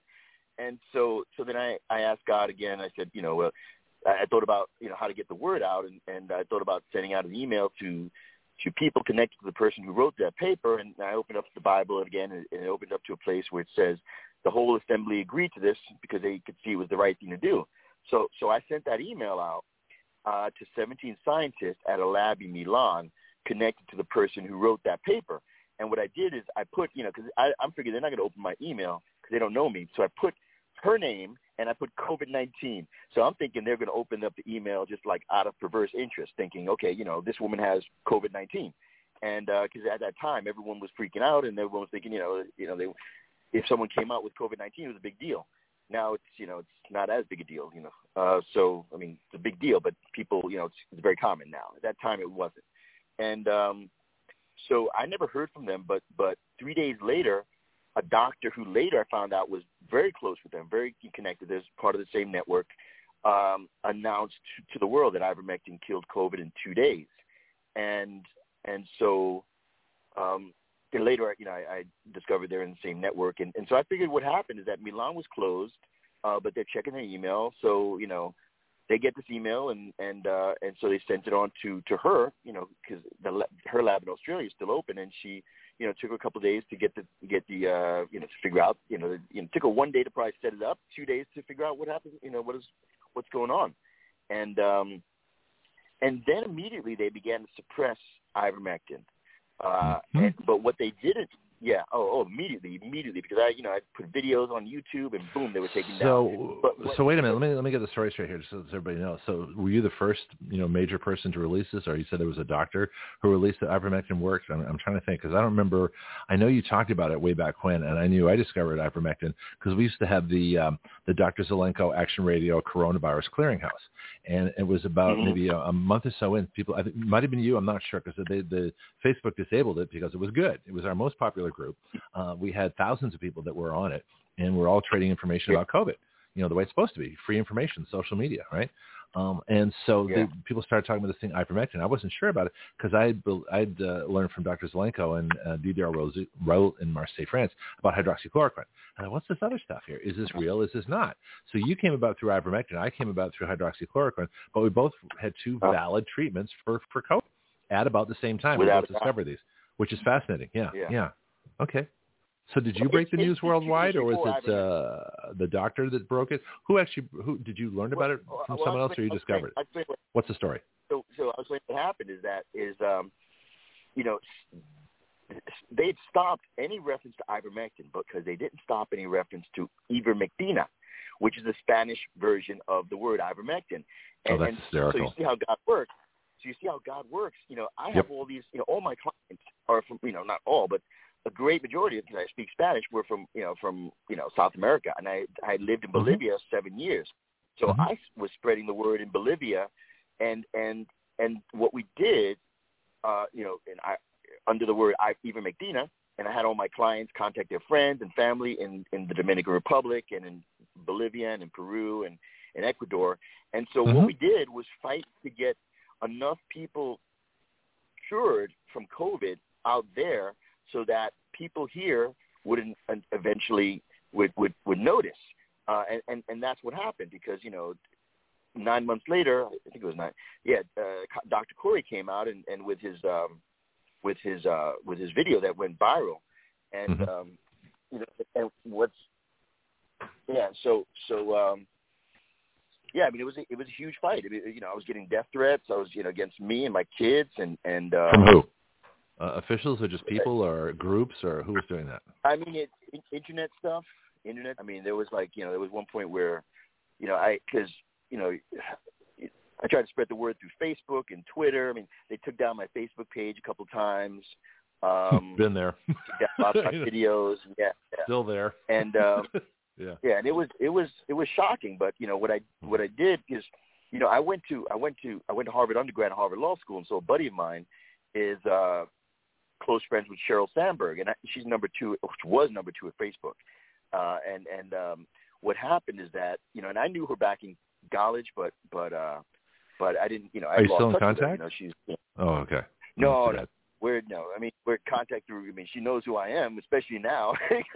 Mhm. But um, but you know, and you know, back in the day, it was funny, man. I yeah, so you know, I I this is a long story I want to get into, but I knew her well back in the day. So Okay. so um, so what happened is that I told her, I, I said, listen, uh, you know, because because in in I had seen back, you know, I, I sent out a letter to the International Criminal Court on May on May 9th, 2020, alleging that the suppression of ivermectin in Bolivia and and and in Brazil and the U.S. uh, constituted a crime against humanity. And so I Yep. told my friend who was connected to her, and I said, listen, you know, I believe that face advertisers, you know, that is going to get them, you know, in trouble. I said, I said, listen, tell Sheryl she's going to be going to jail if she doesn't, you know, straighten her, you know, out her people at, at Facebook. And two weeks later, um, the chief marketing officer of Facebook stepped down. You know, he said it was for something else, and he wanted to make room for like, you know, minorities or whatever. More time with their know, he had family. Yeah, got it. Right. yeah, so so so he stepped down, and then suppression stopped. So we were able to continue to get the word out through a group called Ivermectin MD Team on on Facebook, and but then suppression started again, and so I reached out to my friend again, and two weeks later, the chief uh, or the head of advertising integrity of Facebook stepped down, so then suppression stopped again. And so we were able to, to get to the point where a guy like, you know, Dr. Kory could come out because, you know, enough people were, see, were being cured throughout South America and, and other countries. Um, you know, I had clients from Bangladesh, and so I'd let them know about ivermectin. I don't know if they told their family, but, you know, um, I told them to. So you were So- actually uh, a lawyer for uh, ivermectin. You were you were using you know helping people get ivermectin uh, when the, when their own country uh, made it illegal or, or suppressed it somehow or suppressed the information on it. Right? Is that what you were doing? Well, I wasn't helping them. I was telling them about it. So, you know, was, Oh, okay. um, you know, So this wasn't part of a legal I practice. I'm just was I just like- want to get clear, you know how, how you were doing it. Um, and so this is on your own then, because you're still a lawyer, right? You still have work to do. you know, I would, I would, uh, yeah, my clients are my friends, and you know, people are, you know, dying, so you know, they they trust me, and and so Right. so I said, hey, listen, this thing, you know, might cure COVID. You know, you think think about it, and Mhm. uh, and and and it spread like wildfire in in South America because in South America people know ivermectin. They use it for like their cows all the time, and some people take Right. it. And so Do they have cool. They were a- like, hey, I got this. Do they have a human form of it that they sell? They sell it at the drugstores. Oh yeah, they have a human form too. They have a human form, Okay. but you know, it wasn't as commonly used. I mean, it was Okay. somewhat used because these, these are places where there are a lot of parasites, and Mhm. uh, and and actually, I'm discovering that that I believe that a lot of us have parasites as well, and so Mm-hmm. ivermectin is really a good, a healthy thing. It's very. I mean, I I like three days later, I I woke up and I felt great, like amazing. You know, but I had lived in like the jungles of Bolivia, so I probably had a lot of nasty bugs in me. I didn't, I didn't realize I had this stuff. Right. I thought it was just old age. And uh and and I woke up and I was it was different, you know. I felt great. So yeah. Yeah, So that's was- actually. well, I. I want to do that too. I want to get a, a an ivermectin anti-parasite dose.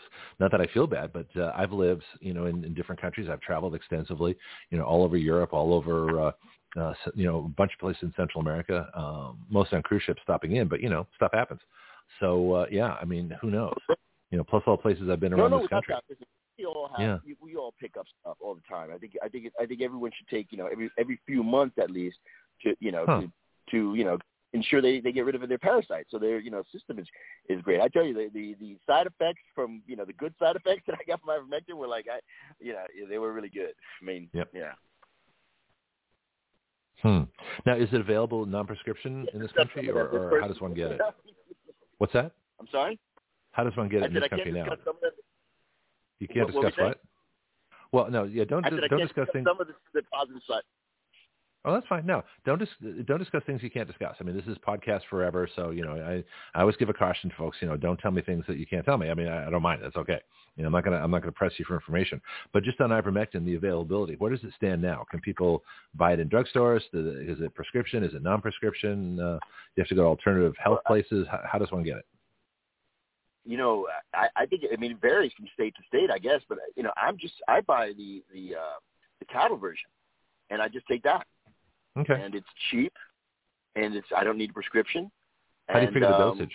How do you figure the dosage though?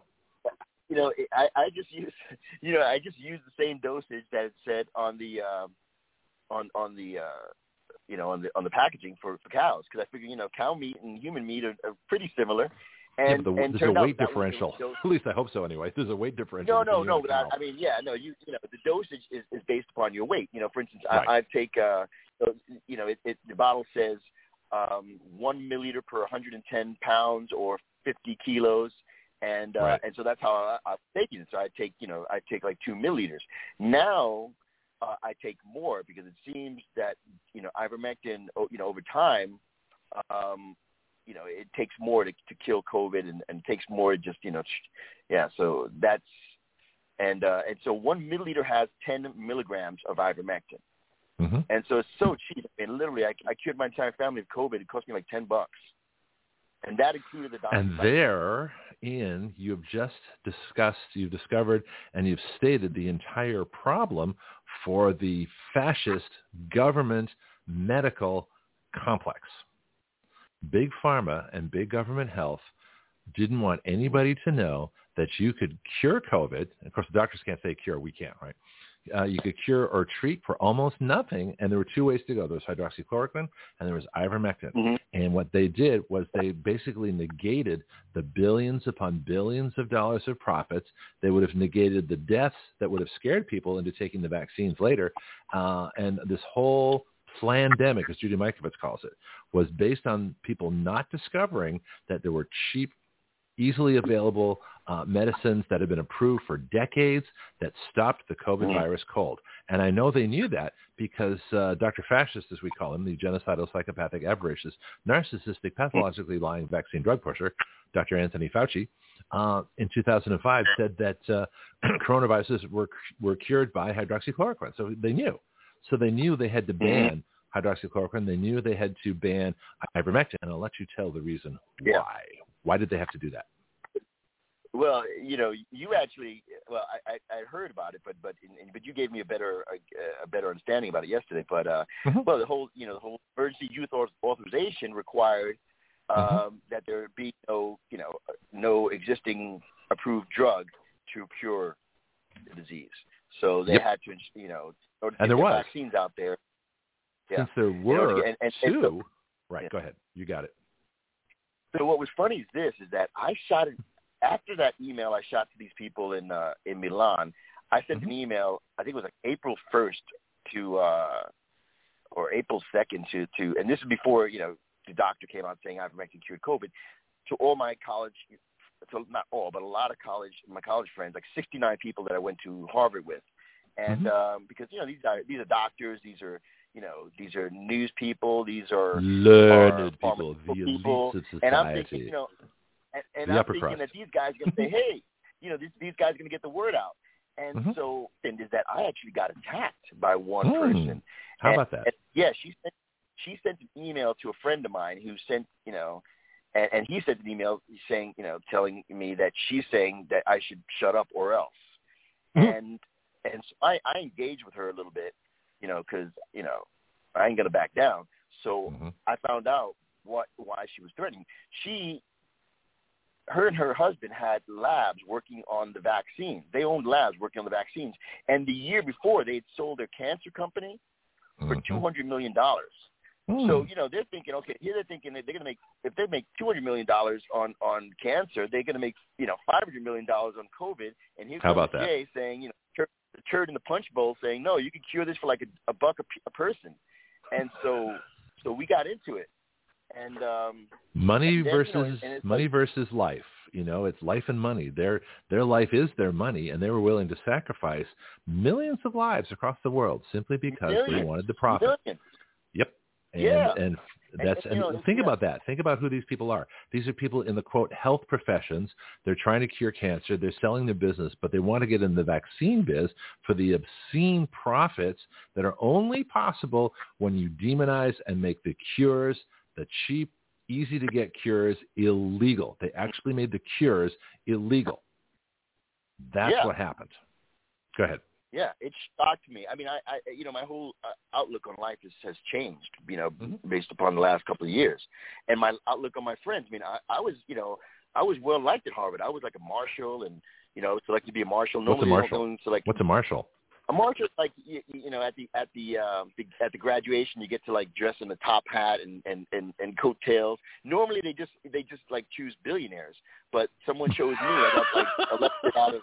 Of no, I, I didn't even know who got, who chose me, and I, I thought it was a mistake. And, they, and then when I went there, and the Harvard alumni says, "No, Jay, you know Harvard doesn't make mistakes," and so I was like, okay. Of course so, not. So I, you know, I, Except over so I COVID. wore my, my my top hat, and you know I'm having Right. a great time. I got you know, and and so I was loved at Harvard, and all of a sudden this comes on, and and no, I'm no longer loved at Harvard uh, among my friends because you know because I was, against uh, the you know, order. I- Yeah. I went against my you know, so it was it was it's been tough, man. It's been really tough. Mhm. I've made new friends Mhm. like you. Yep, And Absolutely. Oh yeah, yeah, yeah. But this is fascinating uh, because it became it's like climate change. You know, you have to be a believer. Well, uh, Mhm. as far as I'm concerned, if science is is true, then whether I believe in it or not makes no difference. The sun is going to rise and fall in the sky like it does, you know, because the Earth rotates and it goes around the sun. You know, whether I believe it does or not, you know, it doesn't Yeah. matter. And so, true science Yeah. is independent of beliefs. And yet, so here's the question: Why was it so important Mm-hmm. for people to believe in the government COVID solution at Harvard? Well, I believe because they were all. I mean, this is this goes back many years. I mean, I, I'm starting Mm-hmm. to see, you know, how we were kind of indoctrinated over these past, you know, you know, from little kids to think Mhm. this way. But also, but also, you know, there's there's money involved. There's Mhm. threats involved. You know, these people get, you know, they they're they're part of the system, and you know, once they're part of the system, I think, you know, they're they're part of the system, and then and and you know they've got their their houses and their you know kids going to really really really good schools, and all of a sudden, you know, uh, you come up with this other option, and even though it's going to save lives, you know, their bosses are going to say, you better shut up about this because otherwise, you know, all this goes away. And so, you know, so that's I, you know, so some, you know, got it. You know, these guys. I mean, the, the guys who run this world, they work like Pablo Escobar. You know, they they they offer, you know, plata o plomo. You know, silver or or lead. You know, so so some people, you know, they they they uh you know they they get the silver and that gets them to go along. Some people Mhm. it takes lead, and so a combination of all that because you know people who I respected, you know, went really silent, and Mhm. and uh Not here. We've been doing this for two years with you. yeah. We've been doing it independently of each other, but we need to do more stuff together as far as working together. But yeah, yeah. And what was amazing to me is that these are some of the nicest people you'd ever meet in the world. You would never think Mhm. that they'd be on board with killing somebody. Until but, you know, but when it comes, until Yeah. you challenge their fundamental beliefs. Now, these are now, you've been to Harvard. I haven't. Uh, I, I you know live near Harvard. I actually went to high school in, uh, in Lexington, Massachusetts, so it's just a from Harvard. oh, okay, all right, So- all right. So I was in the neighborhood. You know, I was in the hood. Um, but it was interesting that, uh, and I know folks that went to Harvard, and I thought, you know, me being the, the immigrant off the boat, there was no way I was going to get to Harvard, you know, I, you know, for, for a variety of reasons. Um, but that's another story. But what's interesting is the environment there. These are the elites. These are the people that come from the billionaire families. They go to Phillips Exeter Academy and other prep schools. They go to these private boarding schools, Andover Academy. So they've been in private schools their entire lives, and they have an entitlement mentality and they think that going to Harvard is a rite of passage. That of course they're going to Harvard. Why would they go anywhere else? I'll get into the affirmative action cases in a minute because we haven't talked about those. Um, but I think that might be fun to kind of delve into that a little bit. But you've got entitlement mentality, and you've got uh, people that uh, that think that uh, the, government's the way to go. That the power is the power is theirs. They're the elite. Well, maybe expand on that a little bit further. But how, how much of the power elite, how much of the the expectation, the entitlement mentality um, existed when you were there at Harvard? And do you think that's the root of this, or are there other things going on?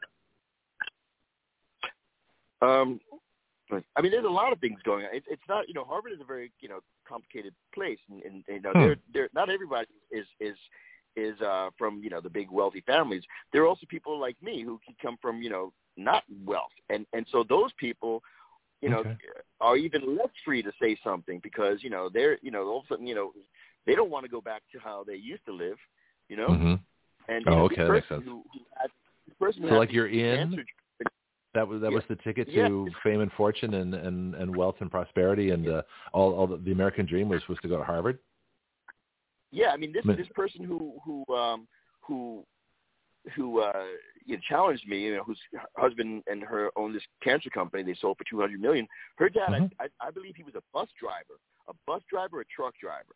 You Okay. know they don't come from money, and all of a sudden you know she, they're making a lot of money, and they don't want to go back to not making money, and um and so they you know in a in a way are are, are the worst because they're really you know they're you know So their Their boss, money is you know? more important than than mass human life. So and this is and uh, well, this is- let me ask you about the doctors too, because you got that same mentality. You've got doctors that are willing to not give early treatments, admit people to hospitals, give fraudulent PCR tests, put people on remdesivir, which is a failed Ebola drug that fills you know people's chests with Mhm. fluid, so they have to go on a ventilator and then they die. And all along the way, people Yeah. make money. From the PCR test to the coroner is about $130,000. We established that at our world's greatest doctors panel. So you've got doctors, you've got an entire healthcare system willing to kill people for $130 as opposed to save them for 20. What kind of a person can do that?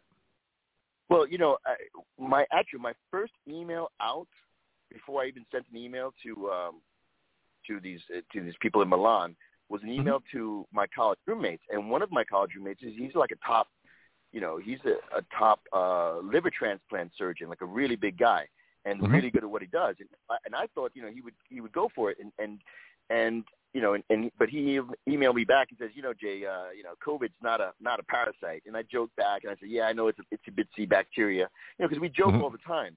So uh, and so then I spoke with him on the phone afterwards, and he and he said, Jay, you know, there's a lot of people going to be looking at this, and they're going to find repurposed drugs, and they and they're going to figure out, you know, don't worry about it.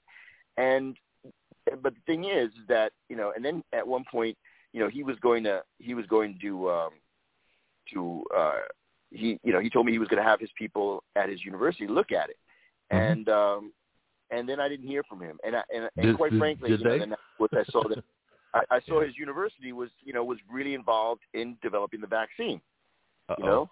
Um, Part of the system. Well, let me yeah, ask you another question this, too. was, this was Vanderbilt. Vanderbilt, you know Vanderbilt, right? Yeah, yeah.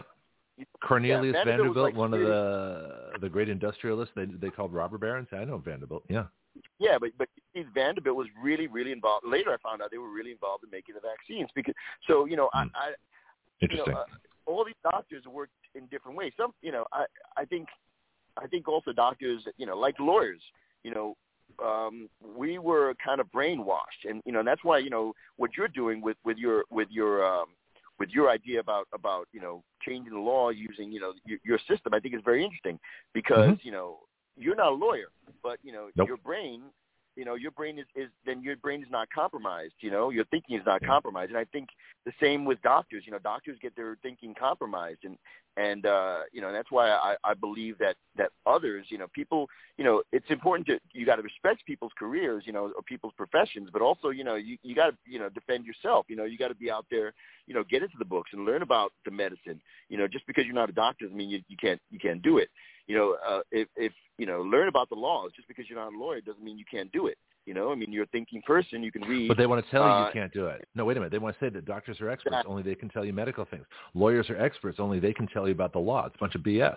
We prove that here every day. no yeah I mean, another- oh, yeah. yeah. yeah go ahead Well, I got, I got a bunch of questions for you, but uh, um, do you see what the doctors are doing as as like uh, you know? It's almost like the, the the Nazis. I'm just following orders. I mean, the, the the guards at the concentration camps. You know, they were just normal, decent people doing normal, decent jobs until they became Nazis and killed people. You know, and the, that transition is is quite fascinating. By the way, it doesn't take much to make someone a torturer. You know, you just convince them it's the right thing to do. The government says so. You're just following orders. It's okay. Mhm. It's approved. All right. That's how you, that's how you make somebody a torturer. You know, in the same way, these Yeah. doctors. Do you think that they were quote just following orders? You know, as, as it came out of the Nuremberg trials. In fact, the Nuremberg Health Code, where you can't just follow orders. You have to have informed consent. You have to give people personal choice. That's what the Nuremberg Code's all about. But do you see the doctors and the lawyers too as quote just following orders when it comes to COVID?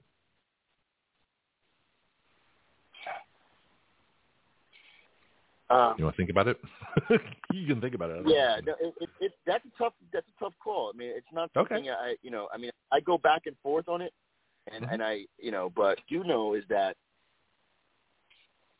you know, these guys really dropped the ball. These guys really dropped the ball. I mean, they should be ashamed of themselves. They should be. I, I, I don't even know, you know. I, I, and I think So you don't think it was think intentional? are. So are, are they No, no, no. are they negligent or I are they think- criminal? There's a difference. I think it depends on the person. Each person, Okay. their situation has to. Because some people, you know, they were part of this. They were like, you know, actually they knew about it. They were making money mm-hmm. on it. You know, Mm-hmm. Right. like and, and you know, those are like you know guys like like Fauci. You know, and Mhm. he should go to jail or you know you know There is no punishment sh- severe enough for that man. There's nothing you can do to make him pay for the damage he's done to humanity. It, it's impossible. You can't do. There's nothing you can do to him. You know, uh, that's the way I feel. But I'll settle for you know, and, and, and what's crazy, what was crazy with Fauci is, is this. I mean, Mhm. this is what you know, because I, I saw this in in um, I saw this in in in the spring and summer of, of 2020 because you know we're you know we're trying to I'm trying to get out the word about ivermectin, and then Mhm. he comes out this drug remdesivir, and Mhm. and uh, and and How much? and How much were the remdesivir treatments? Do you remember how much the treatments were? Yeah, they were like what three thousand dollars a piece or something like Yeah. that. I've heard between three and four. Yeah, exactly. So that's And they I would give you two rounds of it. Well, let's follow the money. So here's another question for you. I- Um, yeah, we. Yeah. I'm gonna get Bianca in here too in just a minute. Um, do you see what happened with COVID in terms of the government, uh, big pharma, fascist, you know, amalgamation?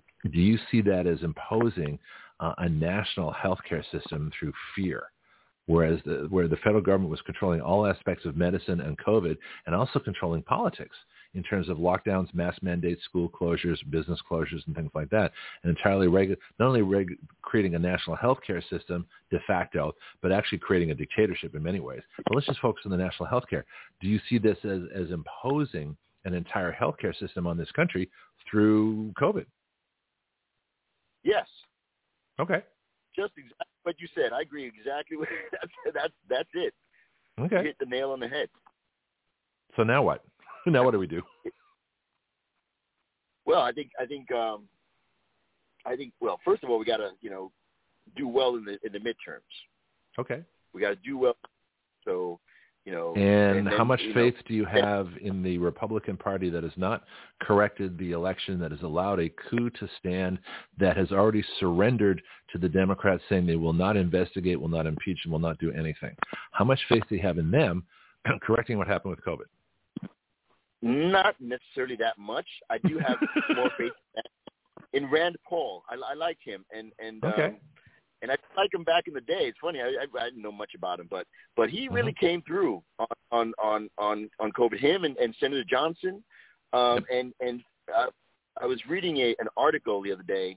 You know, it, it comes came to me through my Apple News from the Washington Post, talking about how you know Biden's people are shaking in their in their boots because they're afraid that Rand Paul is going to is going to run up, you know, is going to be running uh, uh, one of the committees in the in the Senate which deals with with health issues, and that he's going to, you know, and he's he said I'm going to, you know, I'm going to start, you know, investigations, and so they're shaking their boots over that, um, and the Washington Post admits it. So. Um, Well, there's a You know, so problem. that's why- Rand Paul's wife bought stock in COVID treatment company. Here's the New York Post from August 12th of 2021. Uh, we got Rand and, and wife uh, Kelly. Uh, Senator, Senator Rand Paul revealed Wednesday in a disclosure that was more than a year due. Happened, right? Bought up to $15,000 worth of shares in Gilead Sciences, a biotech company that has brought to the market the first drug designed to, to treat COVID-19. Well, that's not true either. The manager, yeah. And what was that drug? What, did, what drug did Gilead Services Sciences produce? oh, Gilead, uh, remdesivir. Exactly. So now, how much faith do you have in Ron Paul? In Rand Paul? Listen, I don't I don't think for fifteen grand, it's going to make you know. I mean, it's it's going to. No, but if it, if know, it these- turned these into a hundred grand, how much how much is that stock worth now because of remdesivir? I, I don't know. That's true. That's I true. don't either. No, good point. But Okay. but uh but listen. So he's point- he's co-opted. point, He's uh, he's compromised. I don't know if that that would compromise a person. You know, it might. Well, It might. Why didn't they buy know, stock in uh, UPS? Why didn't they buy stock in I don't know Westinghouse? I I, Buy I think buy stock that- in uh, Apple computers. oh, because that's big tech. Yeah. I, I'm just curious. I mean, why time- Gilead Services?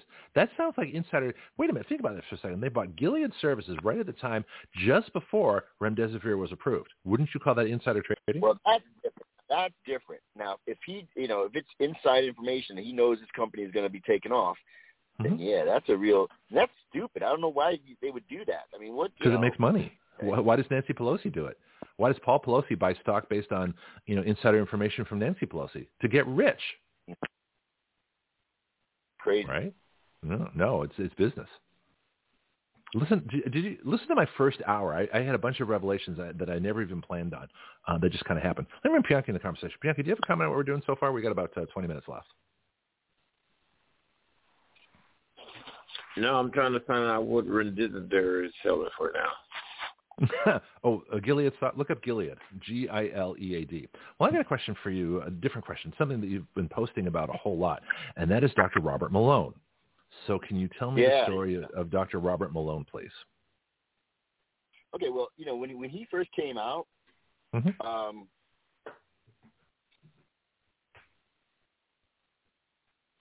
Are you there still? Are you thinking? Are you looking up stuff? I mean, I mean, About You, you can think. I can talk. I- It's it's, what- it's yeah. I, I, Okay. I'm thinking about what I can tell you and what I can't.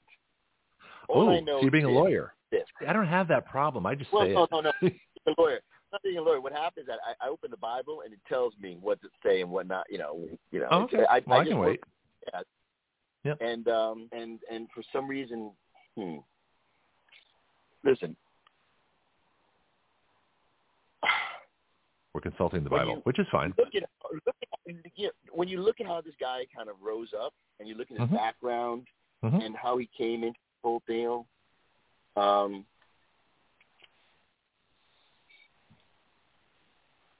listen, Let's say I'm- who he I'm- is first of all. First of all, he's the one that created. Don't talk about this. For some reason, the Bible's like, don't talk about. I don't even know why. But you know, the truth is, I'm gonna talk about you it. Know, um, Sorry, God.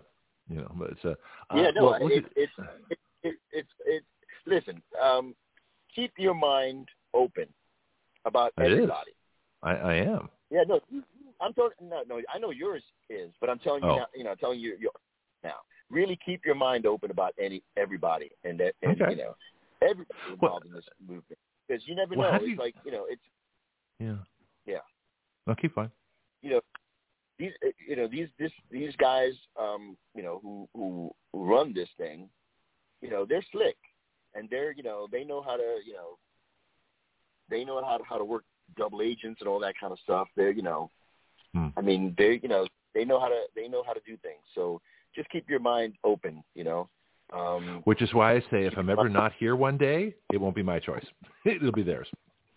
So just to, just just to get that clearly out there. yeah That uh, you know, and I, I say, you know, if you ever hear about uh, you know, uh, you know, my suicide or my premature death or all that, whatever else, or my disappearance or or an accident in some way, no, no, th- th- no, that's them.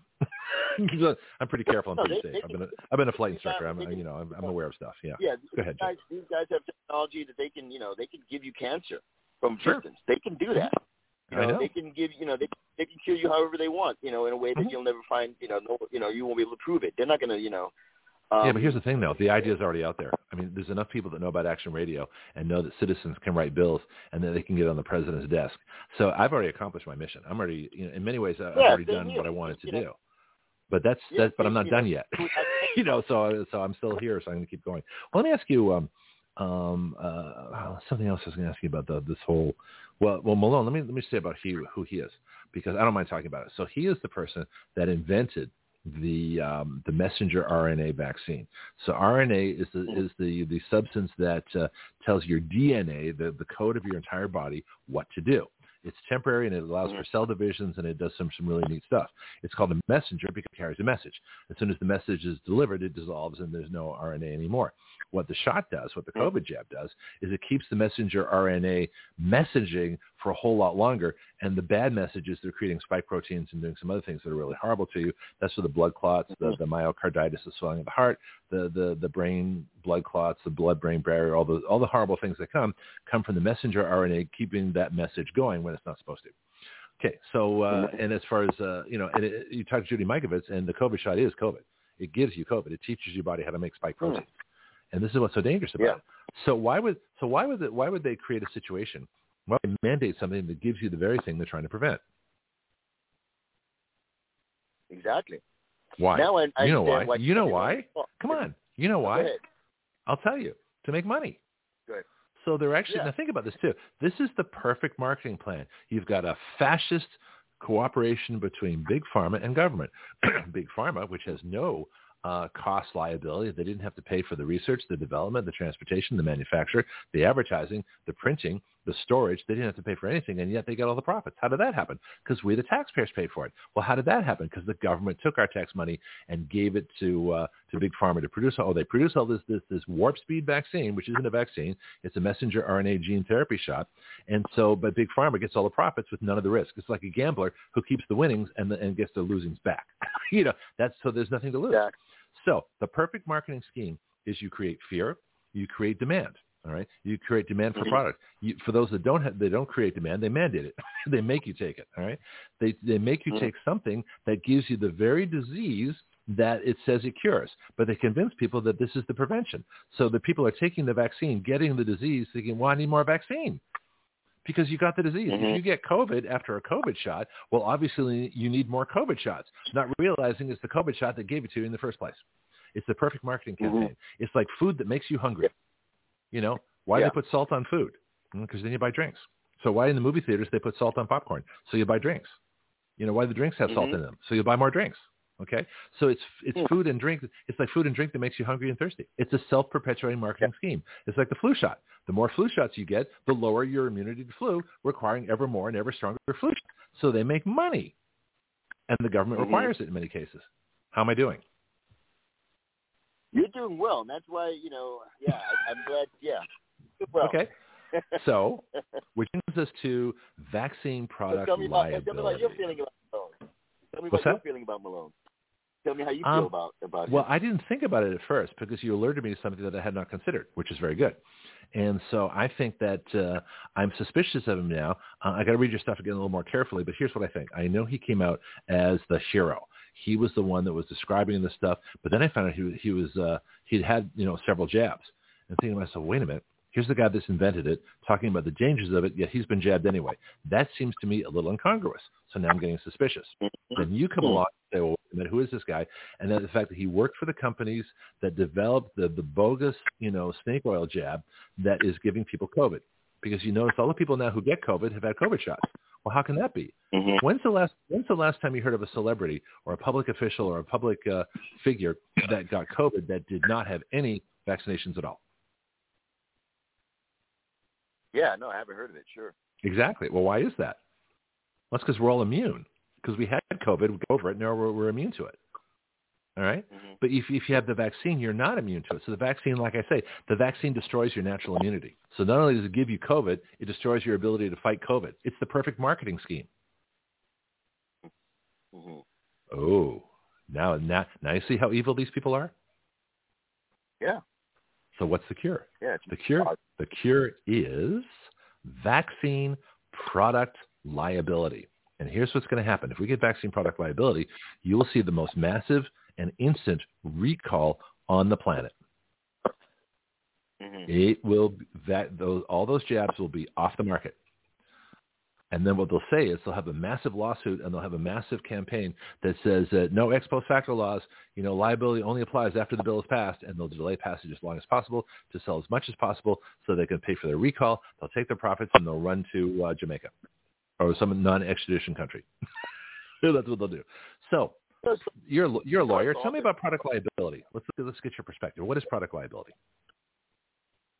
Well, listen, a product liability. I mean, uh, you know, it, it's something that says you know you're liable for the product you produce. Now, mm-hmm. now, uh, something that that an idea that's been going on, on in my head is mm-hmm. you know I you know, they're protected by the federal government. However, mm-hmm. however, you know, case where you know the federal government has protections of uh, the Remington case where they I believe it's Remington where they, the federal government was protecting you know gun manufacturers and these guys were able to get around that by using the consumer uh, you know consumer protection statutes of each of each state and and and so I kind of flipped that around I'm thinking you know what maybe we can use that against these you know these federal protections. You know, each state has consumer fraud protection statutes.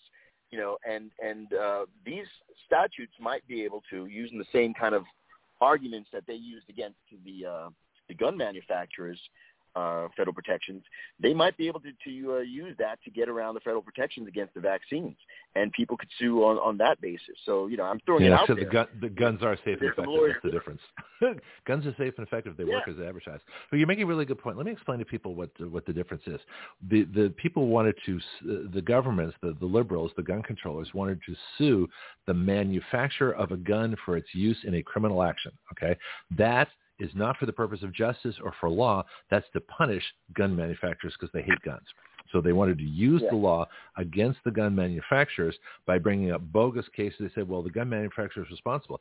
They marketed assault weapons to gang members. It's their fault that uh, you know Mm. MS-13 gangbanger X killed you know a 14-year-old girl. It's their fault. It's the manufacturer's fault. Well, if that were true, then the manufacturers of uh, I don't know steak knives would be responsible for murders. The manufacturers of baseball bats would be responsible for murders. The manufacturers of SUVs would be responsible for that guy that uh, drove into the the parade uh, watchers in Waukesha, Wisconsin. Mm-hmm. But but they're not. Yep. So why is so why are these other industries protected? You know, from uh, so that's not product liability.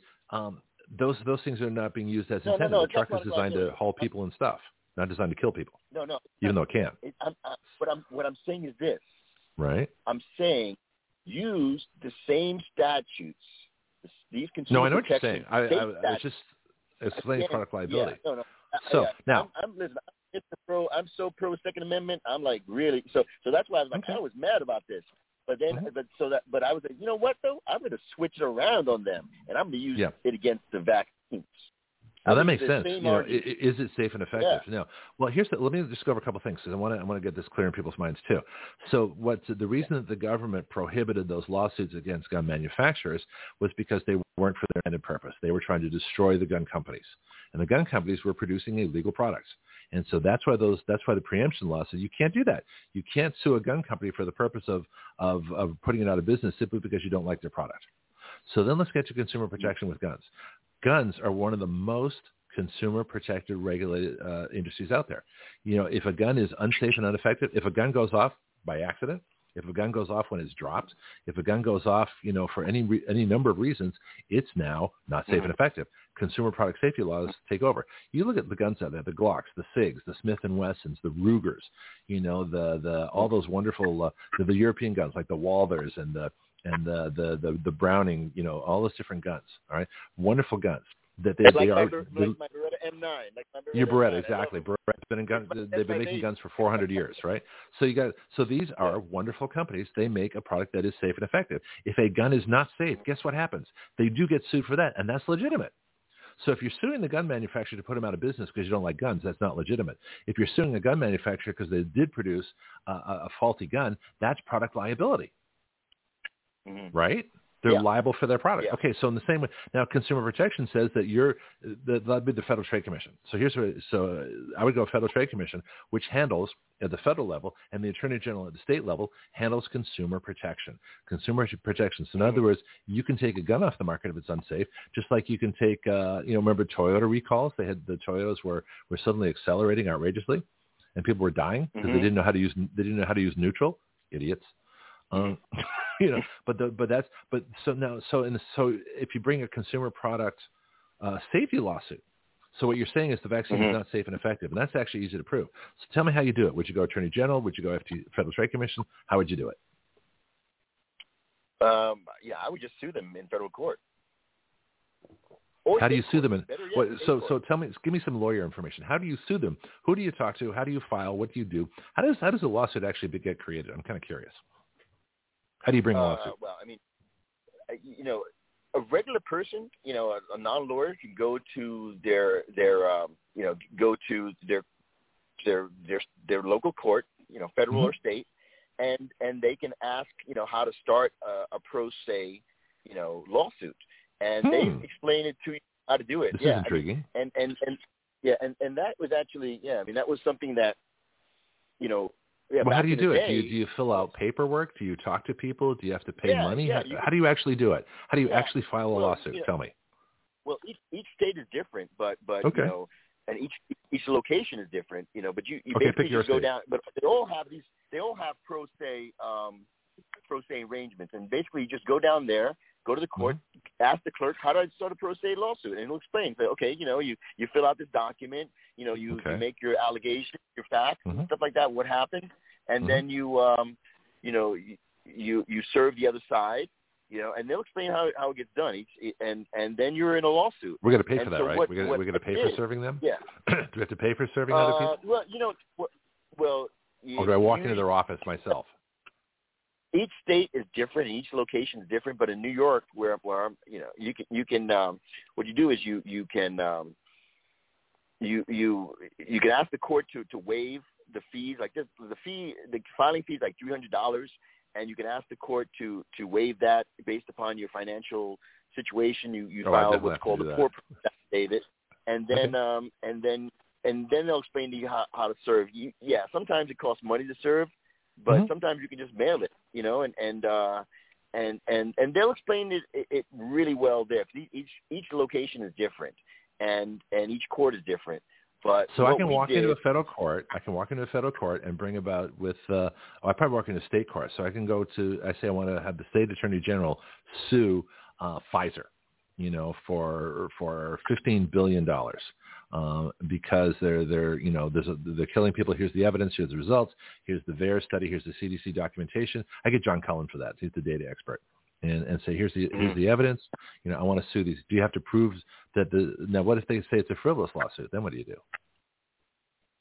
Well, I mean, uh, you know, th- that's always the danger. But you know, I mean, I, I Okay. you know, you've you know, you you've got to make your arguments. And what we did, so what we did, you know, I, I was working, um, um, you know, when when when this all came out, you know, Mhm. I, I kind of, I, I had an idea, you know, when when the whole, you know, the the, uh, you know, the uh, the vaccinations came, mandatory vaccinations came out. I had an idea, you know, because people could not get lawyers to defend them in these cases. So what I did Why is I prepared, because well, there, there's no money in it, and uh, and there's only danger of being hit with a frivolous lawsuit claim. And so what I did is I, I prepared, yeah. So what I did were I, prepared a pro, Go ahead. I, Go ahead. I, I, prepared a pro se complaint, which Mm-hmm. would people could take to the court on their own to sue. And I don't know how many people did that, but um, Hmm. but we we you know, and, and then later I, I worked with a uh, I was working with a group called uh, I was general counsel's group called uh, Former Feds Freedom uh, Foundation, and, and we prepared and you can go on their website uh, Uh-huh. www uh, freedom yeah formerfeds.org. So they've got a, a template there where where you can sue uh, for you know you can sue your employer for for firing you uh, for taking you know for for Oh, you know for your Now you tell me. not want to take I wanted to. yeah not want this to take particular employer, I wanted to do that too, but that's another story. Okay, yeah, go ahead. well, you, was you still can. You, you can still get. You can still, you know, sue them and get damages for that because Huh. you know what what argument is that is uh, that they by failure failing you know failing to treat uh, those you know who um, you know with natural immunity the same as those with vaccine acquired immunity was uh, you know a violation of the, equal protection clause and and you know and and that's a good complaint. I mean, I put a lot of work into that. It's like 60 pages long, I think, and and then it's got its uh, you know its its exhibits and and it's strong. And so you know you got to you know you got to put your name in and change that, and you know it shows you know it's, everything is is put in bold where you got to change it, and then but but a thinking person can can do it. You know, someone and takes taking the time, and they can do it on their own, and they can they can sue people. You know, they can sue you. You can you can sue your employer for you know because it also shows a connection. It it, de- it develops uh, a connection where the basically the employer, the private entity, and the government are conspiring. Uh, right. And so the, the private it becomes as liable for you know violations of your constitutional, you know, um, you know, constitutional rights as the as the as the government.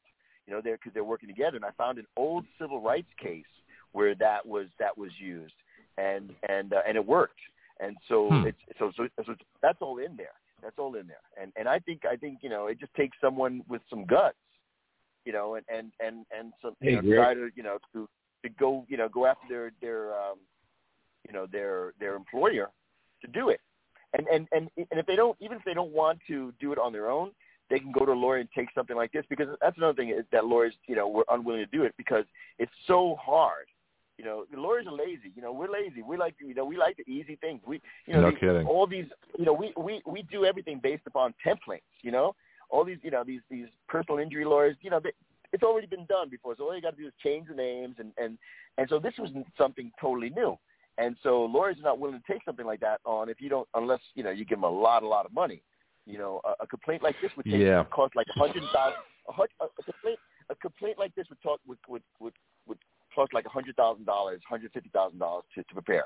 But if you give a lawyer this this uh, template, you know he might charge you a few thousand to file. You know, because all he's got to Okay. do is change names. He's got you know he's got he's got it all you know all set for him. So I think that's I think that's uh, that's another thing that you know people can use that. All right, let's get to Bianca here. Bianca, you had a point? Well, Gilly is selling for seven twenty nine now a share, but this began back right around the time Mr. Obama got in office when it was around fifty two dollars a share. Well, I, I got my Then 10 made second warning. big- What was what was it back then when Obama was it there? What was it selling for? 50, about fifty two fifty two dollars. And now it it's made a jump in twenty twelve. Yeah, when Biden got in, it was about uh, two eighty. And it's now 700? Seven twenty nine ninety five. So why would it jump when when uh, Brandon took office? Because it wasn't as it, obviously. I guess it wasn't as big a deal during 2020 Well, really, if you if really looked like some somebody was talking around the time Obama got in office because going all the way back to two, 2013, I'm Mhm. sorry, 203, it pretty much has ran level for the last, uh, you know, seven years or so. So and Gilead somebody was started talking. So Gilead was fifty dollars a share for for uh, I guess through the Obama administration. Well, 2005 was when Fauci announced that uh, hydroxychloroquine cures COVID or, or cures coronaviruses, not specifically COVID 19. But he stated that. That's how I knew he Actually, knew Gilead, that. Uh, actually in 2004, Gilead was around four dollars, fourteen dollars, four dollars, six dollars in uh, 2004. okay. It began to start running up around 2006, but it didn't do too. It didn't do anything un, un extra, extraordinary. But when you got to the time of 20, 2008, it started moving. Huh. Is that when they created the uh, remdesivir for Ebola? 2012, it really jumped. Looked like you was jumping over high hurdles or something. Huh. What were they producing then? Do we know why? I don't or does know. it just get? Huh. It would have had to been information. I don't know. Maybe it's, maybe this maybe COVID's a long term plan. I don't know. Well, the, here's the when you timeline. look at- Uh, 2017 is when uh, Moderna uh, said we've hacked the software of life. 2010 is when Moderna was created, which is modern with messenger RNA. That's what Moderna is. You know, it's, it's, that's why it's called Moderna. Well, from it's, it's, uh, R- 2012, from Uh-huh. 2011, a lot of volume was beginning to pick up. And when you have a lot of volume starting to pick up, that means that some ears is hearing something. Well, that's when the whole vaccine thing started with Moderna, with with messenger RNA vaccines that aren't really vaccines, they're gene shots. So that actually makes sense. You know, if they picked up during Brandon, I think Trump wasn't as big on remdesivir because they were waiting for the vaccines to come out. But it's interesting, the COVID deaths jumped dramatically after the vaccines came out. Oh boy! Did you see the article? Here's one for you guys, and then we'll. Uh, We'll, we'll, uh, the funeral business is booming this year. All right. This is from Unreported Truth. This is uh, oh, who did this? one? I just posted this article. Alex Berenson, who was a New York Times reporter that got kicked out. That uh, got banned on all social media. He says, how bad is the rise in mortality? He says, so bad the funeral companies are starting to worry. Today's Service Corporation International, the largest for-profit funeral operator in North America, had, had its quarterly earnings call. SCI has had another great quarter. You'll be pleased to hear. So far in 2022, the company has made almost $500 million in profits. This is a funeral company, right? And its stock rose more than 10% today after its earnings report. And this is SCI Service Corporation International. They're a funeral company. And it says SCI's management seems fairly open with investors. For many years, much of the company's growth came from buying family-run funeral companies. Da, da, da, da. Uh, it says, uh, okay, it says, I'm trying to find the part. It says here, it says if you go back in this industry, and particularly with SCI, year to year, you would see the numbers of deaths. Probably in one year, you might be down one or two percent. In the next year, you're up one or two percent, which you could predict was pretty good accuracy over a year and over a big footprint like ours. What was probably going to happen. 2020 comes along, COVID game changer, right? Says we're having to do at one point of time 20% more funerals, which is unheard of in a year versus let's say a year or two before. So Service Corporation expected that once COVID passed, its business would go back to normal. What we would expect is, and this is a quote here, why wouldn't we go back towards, say, let's say uh, 2019 level? Maybe you will get a percent or so growth of, in 2019. Uh, I would expect that. So what would be a reasonable level that we would think would stabilize? And is and that's you know kind of what we anticipated. So they figured after COVID, yeah, one or two percent growth, one either way or, or retraction. That's not what happened. Here's what they're saying now. The quote is uh, from the article. What we're telling you is the third quarter of this year, that's 2022, we did 15% more calls than we did in the third quarter of 2019. That is not what anybody would have anticipated, and that has just a very de minimis amount of COVID deaths emphasized there. Da, da, da. So the, he says, COVID is gone, but why do people keep dying? Gentlemen, COVID is gone. Why are, why are funerals up like crazy? What's changed?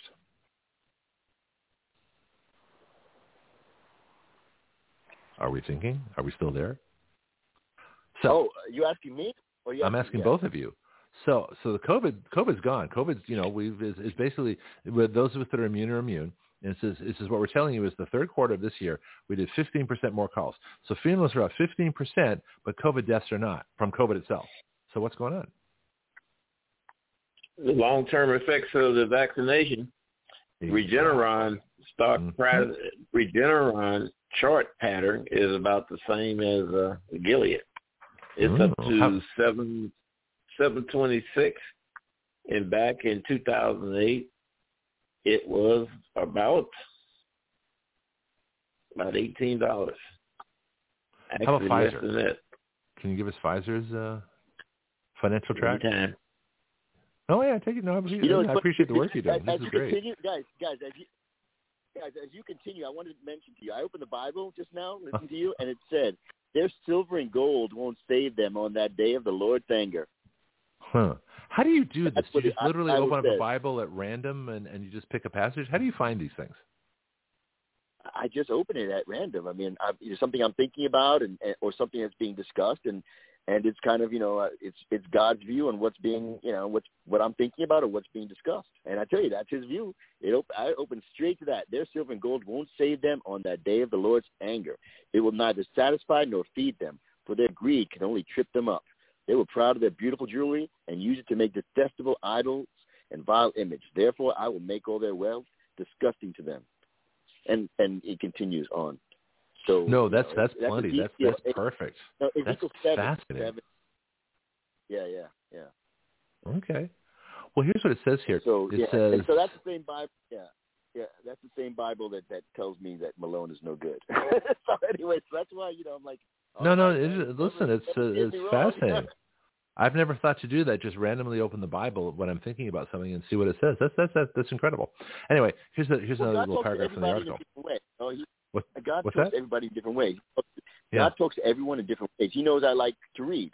You know, he might talk to you in a different in a different way, or you know, to another person in a different way. You don't have to, you know, do usually but, on bike you know, rides. He does. Yeah. Well, there you go. Usually, yeah. Uh, bike rides and car drives. When I'm moving, I'm when I'm moving and I'm happy and I'm in my zone. You know, I, I'm more uh-huh. more receptive to the messages. You know. Yeah, yeah. That's when I get them. Interesting. Well, it says here in I'm any sorry, I, I interrupted. no, you know, listen, I appreciate it. That was fascinating. I meant to ask you that the whole hour. Uh, the article says, in it, this is Alex Berenson. He says, in any case, the United States is hardly alone in seeing a large and so far unexplained spike in deaths in 2022. Countries from Germany to Australia to Taiwan are seeing similar trends. They all have something in common. No points for guessing what. says, in any case, Service Corporation is expecting business to stay good for years to come. This is the, the spokesperson. He says, these trends are hard to reverse quickly. I hope three, four, five years from now will subside a bit, but I don't think there's any time soon. So the death business is going crazy. So it's time to buy stock in funeral companies. Can you track uh, Service Corporation International, Pianki? I'd be curious if you can go back a, a couple of years on that one. See what see what Pfizer's doing. Don't you love Pfizer Pfizer did? didn't do did as, Pfizer wasn't doing as well as the other ones. Even today, it's only at forty six twenty two. Did they split their stock a few times? Now they've been paying a lot of dividends though. Hmm. You mean paying off, as in payoffs? I bet you they're paying off a lot of dividends too. Remember when the, the, the CEO of Pfizer uh, couldn't go to Israel because he hadn't had his own jab yet? That's a great story. That's funny. Yeah. Yeah. Well, they don't take this. They know it's poison. They just sell it. They don't. uh They don't have to take it. All right. Anyway, so Jay, well, uh, there's some hanky pank going and all that stuff. Yes. Uh, you if you don't believe that, I don't know what to tell you. yeah. But uh, yeah, there's some telephone calls uh, that's being made telling uh, friends and that what's coming coming along down the pipe, and it, Mhm. you know here we are in 2022 when you have the ability to look back, do some what they call backtracking, yeah. backdoor. But we, yeah, but we knew it can see where uh, a lot of volume activity start having, which caused the prices to go up. Yeah. But that's the crazy part is we knew this back then that this was all uh uh it, it was a government hoax. COVID's not a hoax. COVID's real. Where the origins of it, I think, are, are a hoax. I think it came from the, the Walter Reed lab. Uh, it was gain of function of, of SARS-CoV-1 uh, released to to sell vaccines. I mean, you know, as Dr. Shiva explained one day, that uh, medicine is now personalized. It's one to one. You know, what do you need? Messenger RNA was supposed to be a vaccine tailored to specifically to the individual but it didn't work that way. So the big pharma thought they, they can't make money tailoring things individually. It's too expensive. So the last place in medicine of one size fits all medicine is, you guessed it, vaccinations. Everything else is tailored to the individual and therefore more expensive and therefore more detailed, but so much more effective. so you can go to the Federal Trade Commission and say vaccines are not safe and effective. That would then make it false advertising. Ooh. You know, you know, when you mentioned Walter Reed, there was something I, I wanted to mention that popped in my mind. You know, when when Uh-huh. this whole ivermectin started, I got it. I got it. I got uh, on Twitter. From uh, he was saying he was from Sinaloa, Mexico, connected Mhm. with me, and he said he wanted to give ivermectin to you know the army there and to the police, and he and and so he wanted to know more about it. But then Mhm. he got real weird, and and uh, and then he kind of twisted, and, and he sent an email to me. I mean, a, a picture to me of uh of a dog with a having a cesarean with the puppies lying there, and and then also a picture of of a snake with you know cut open with um their the baby snakes lying there, and you know I I, I never knew that snakes came from you know I thought snakes came from from eggs, but later I found out that you know that some do you know some are actually born like that, and Right. uh I guess he chose that snake, but I took that as a threat. um against me and my children. And, and then what he did, he sent me a phone number to call him. And the phone number wasn't from Sinaloa, Mexico, but it was from the Annapolis, Maryland area. oh, that's interesting. Yeah. So that's where the the, the Navy, where the Navy Academy is. Um, what's the big uh, Yeah. What's the big medical center in Washington? What's the what's the big VA hospital? What's the hospital all the presidents go to? What's that one? Walter Reed. I, I, Is that Walter Reed? I thought Walter Reed was North Carolina. Well, I thought it's all the big hospitals, the, the president go to Walter Reed. Okay, so on so maybe I'm- January the fifth, on January fifth, Moderna was selling at eighteen seventy. It opened Hmm. at eighteen seventy. Uh-huh. In January fifth, January the sixth, Jesse. January sixth. Then now it's up around uh, one thirty, one thirty, about one thirty something. But it jumped like hell around the time of Joe Biden. Wait a minute, wait a minute. Are you saying that January sixth, 2021, when the, the deep state created an January insurrection the 6th, and blamed... 2020. Uh-huh. January the 5th, 2020, uh, it was high of $21. Right. Then a year later, it began to really pop up. Actually, it started popping up in April. Okay, so 2020 is different, all right? So 2020 is when we had the presidential election, the one that was stolen. 2021, January 6th, is when we had the, uh, the, the, the coup by the deep state who blamed Trump supporters, you know, which they needed as a distraction. So let's go back to January 5th of 2020. Most of us didn't know about COVID. I'd already had it at that point. Because if you remember my show, and I've still got the recordings, I had it the last week of December 2019, first week of, uh, of uh, 2020. That's when I had it. We didn't know what it was. I was still working. Moderna's been walking up. Moderna's been walking up since February the 23rd, 2020. So when was the emergency declaration declared? When was the EUA declared? I think it was about I then. can tell you that. Bet you it was about then. Uh, in fact, I've got it on my. Uh, I can look it up uh, pretty quickly here. Hang on. Give me a chance to move my studio stuff around. Moderna's price been going up. Even it reached a peak here just this July. A heck of a well, peak too. uh, well, there were still mandates then, right? 284.54. There were still mandates then. A lot of buying, heavy buying. Hmm. Well, I'm sure there was because, well, of course they didn't know what's coming. See, the mandates are good for business. All right, let's go to my vaccine product liability bill. Let's go check this one out here, and it says, uh, let me get my emergency declaration.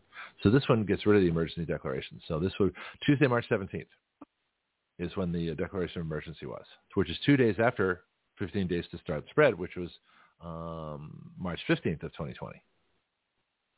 Now the stock went up in February before the declaration of emergency.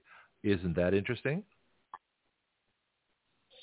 Yeah, it's starting to sell off pretty heavy here just in uh, September.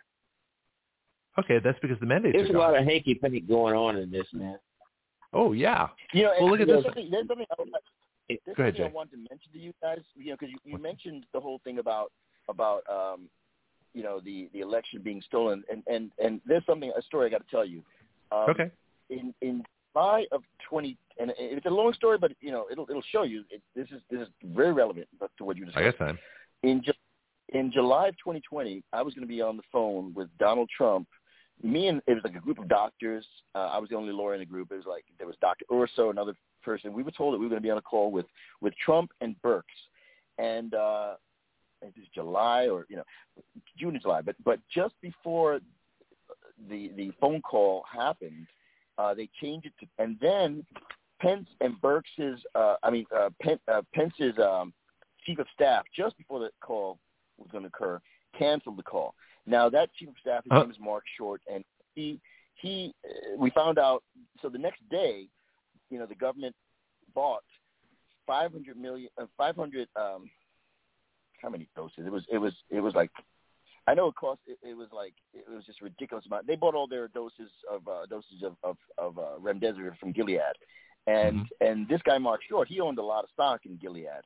But what was um, what was what what's interesting and how it connects to the whole connection uh, election thing is you know I, I made I made a big stink about that you know that and and uh, and at one point I uh, I wrote an email to uh, to one of my college roommates' uh, brother and now his sister is is um, best friends with Kamala Harris's sister and um, and so Well, that's interesting.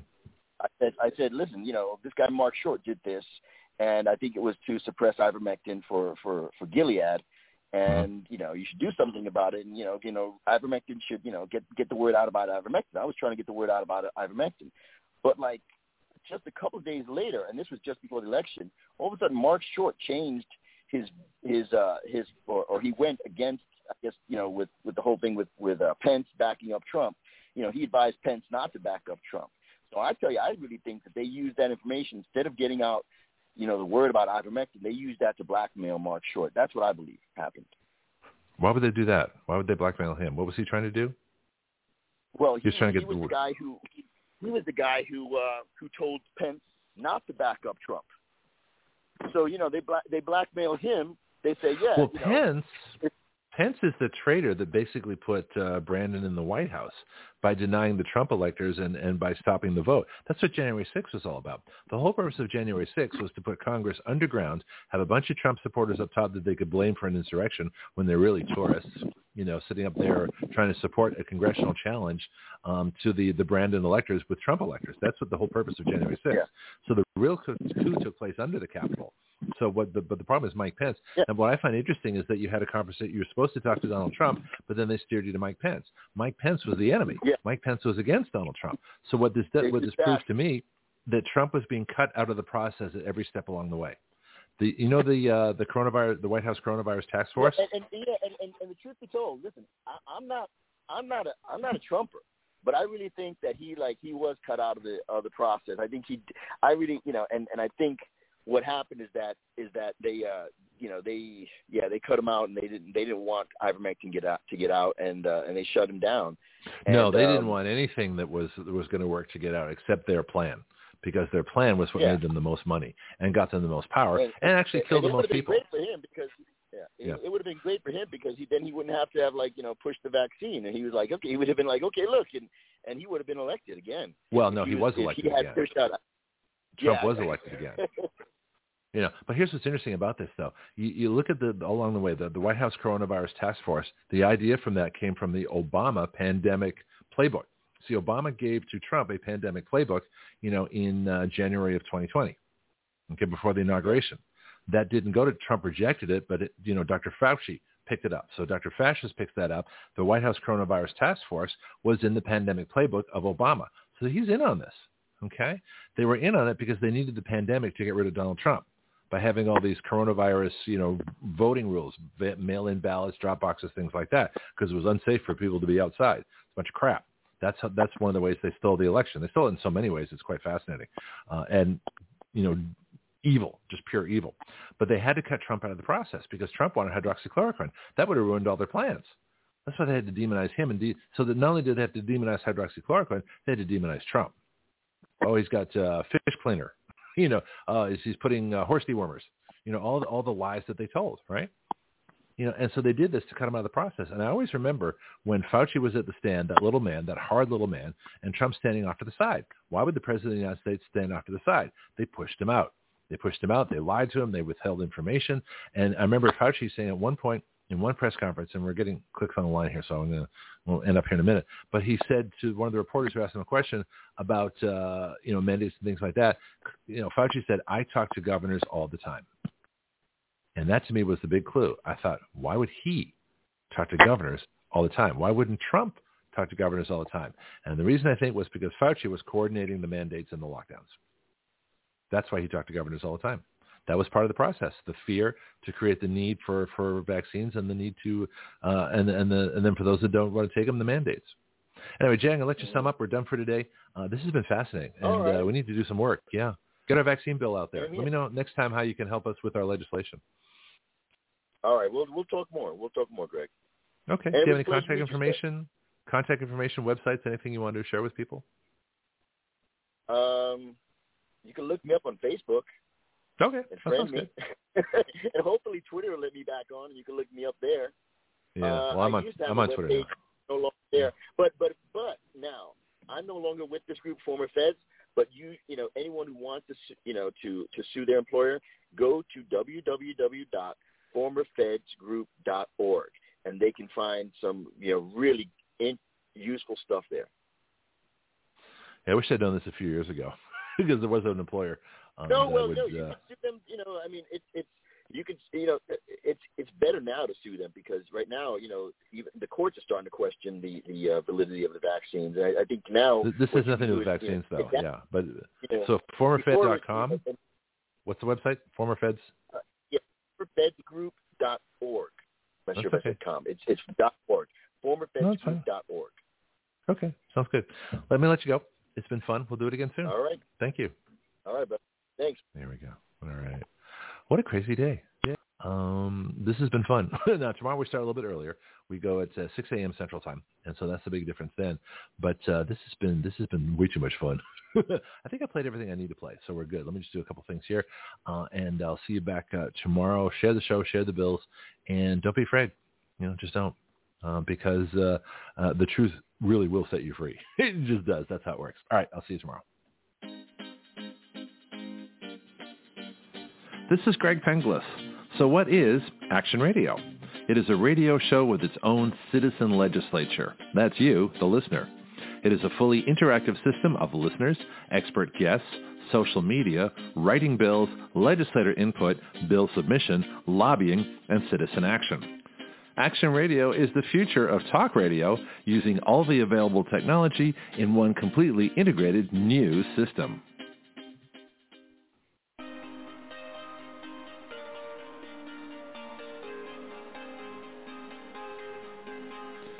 You are listening to Action Radio Online with Greg Penglis. The webpage for all Action Radio shows and podcasts is blogtalkradio.com slash citizen action. Please share our show with all your friends and family, both nationally and internationally. The guiding principle of Action Radio is this. We the people give our consent to be governed through writing the laws by which we are governed.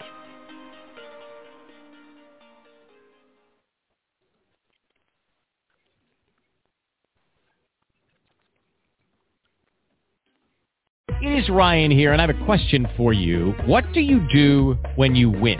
Like, are you a fist pumper, a woohooer, a hand clapper, a high fiver? I kind of like the high five, but if you want to hone in on those winning moves, check out Chumba Casino. At ChumbaCasino.com, choose from hundreds of social casino-style games for your chance to redeem serious cash prizes. There are new game releases weekly, plus free daily bonuses. So don't wait. Start having the most fun ever at ChumbaCasino.com. No purchase necessary. VGW. Void were prohibited by law. See terms and conditions. 18 plus.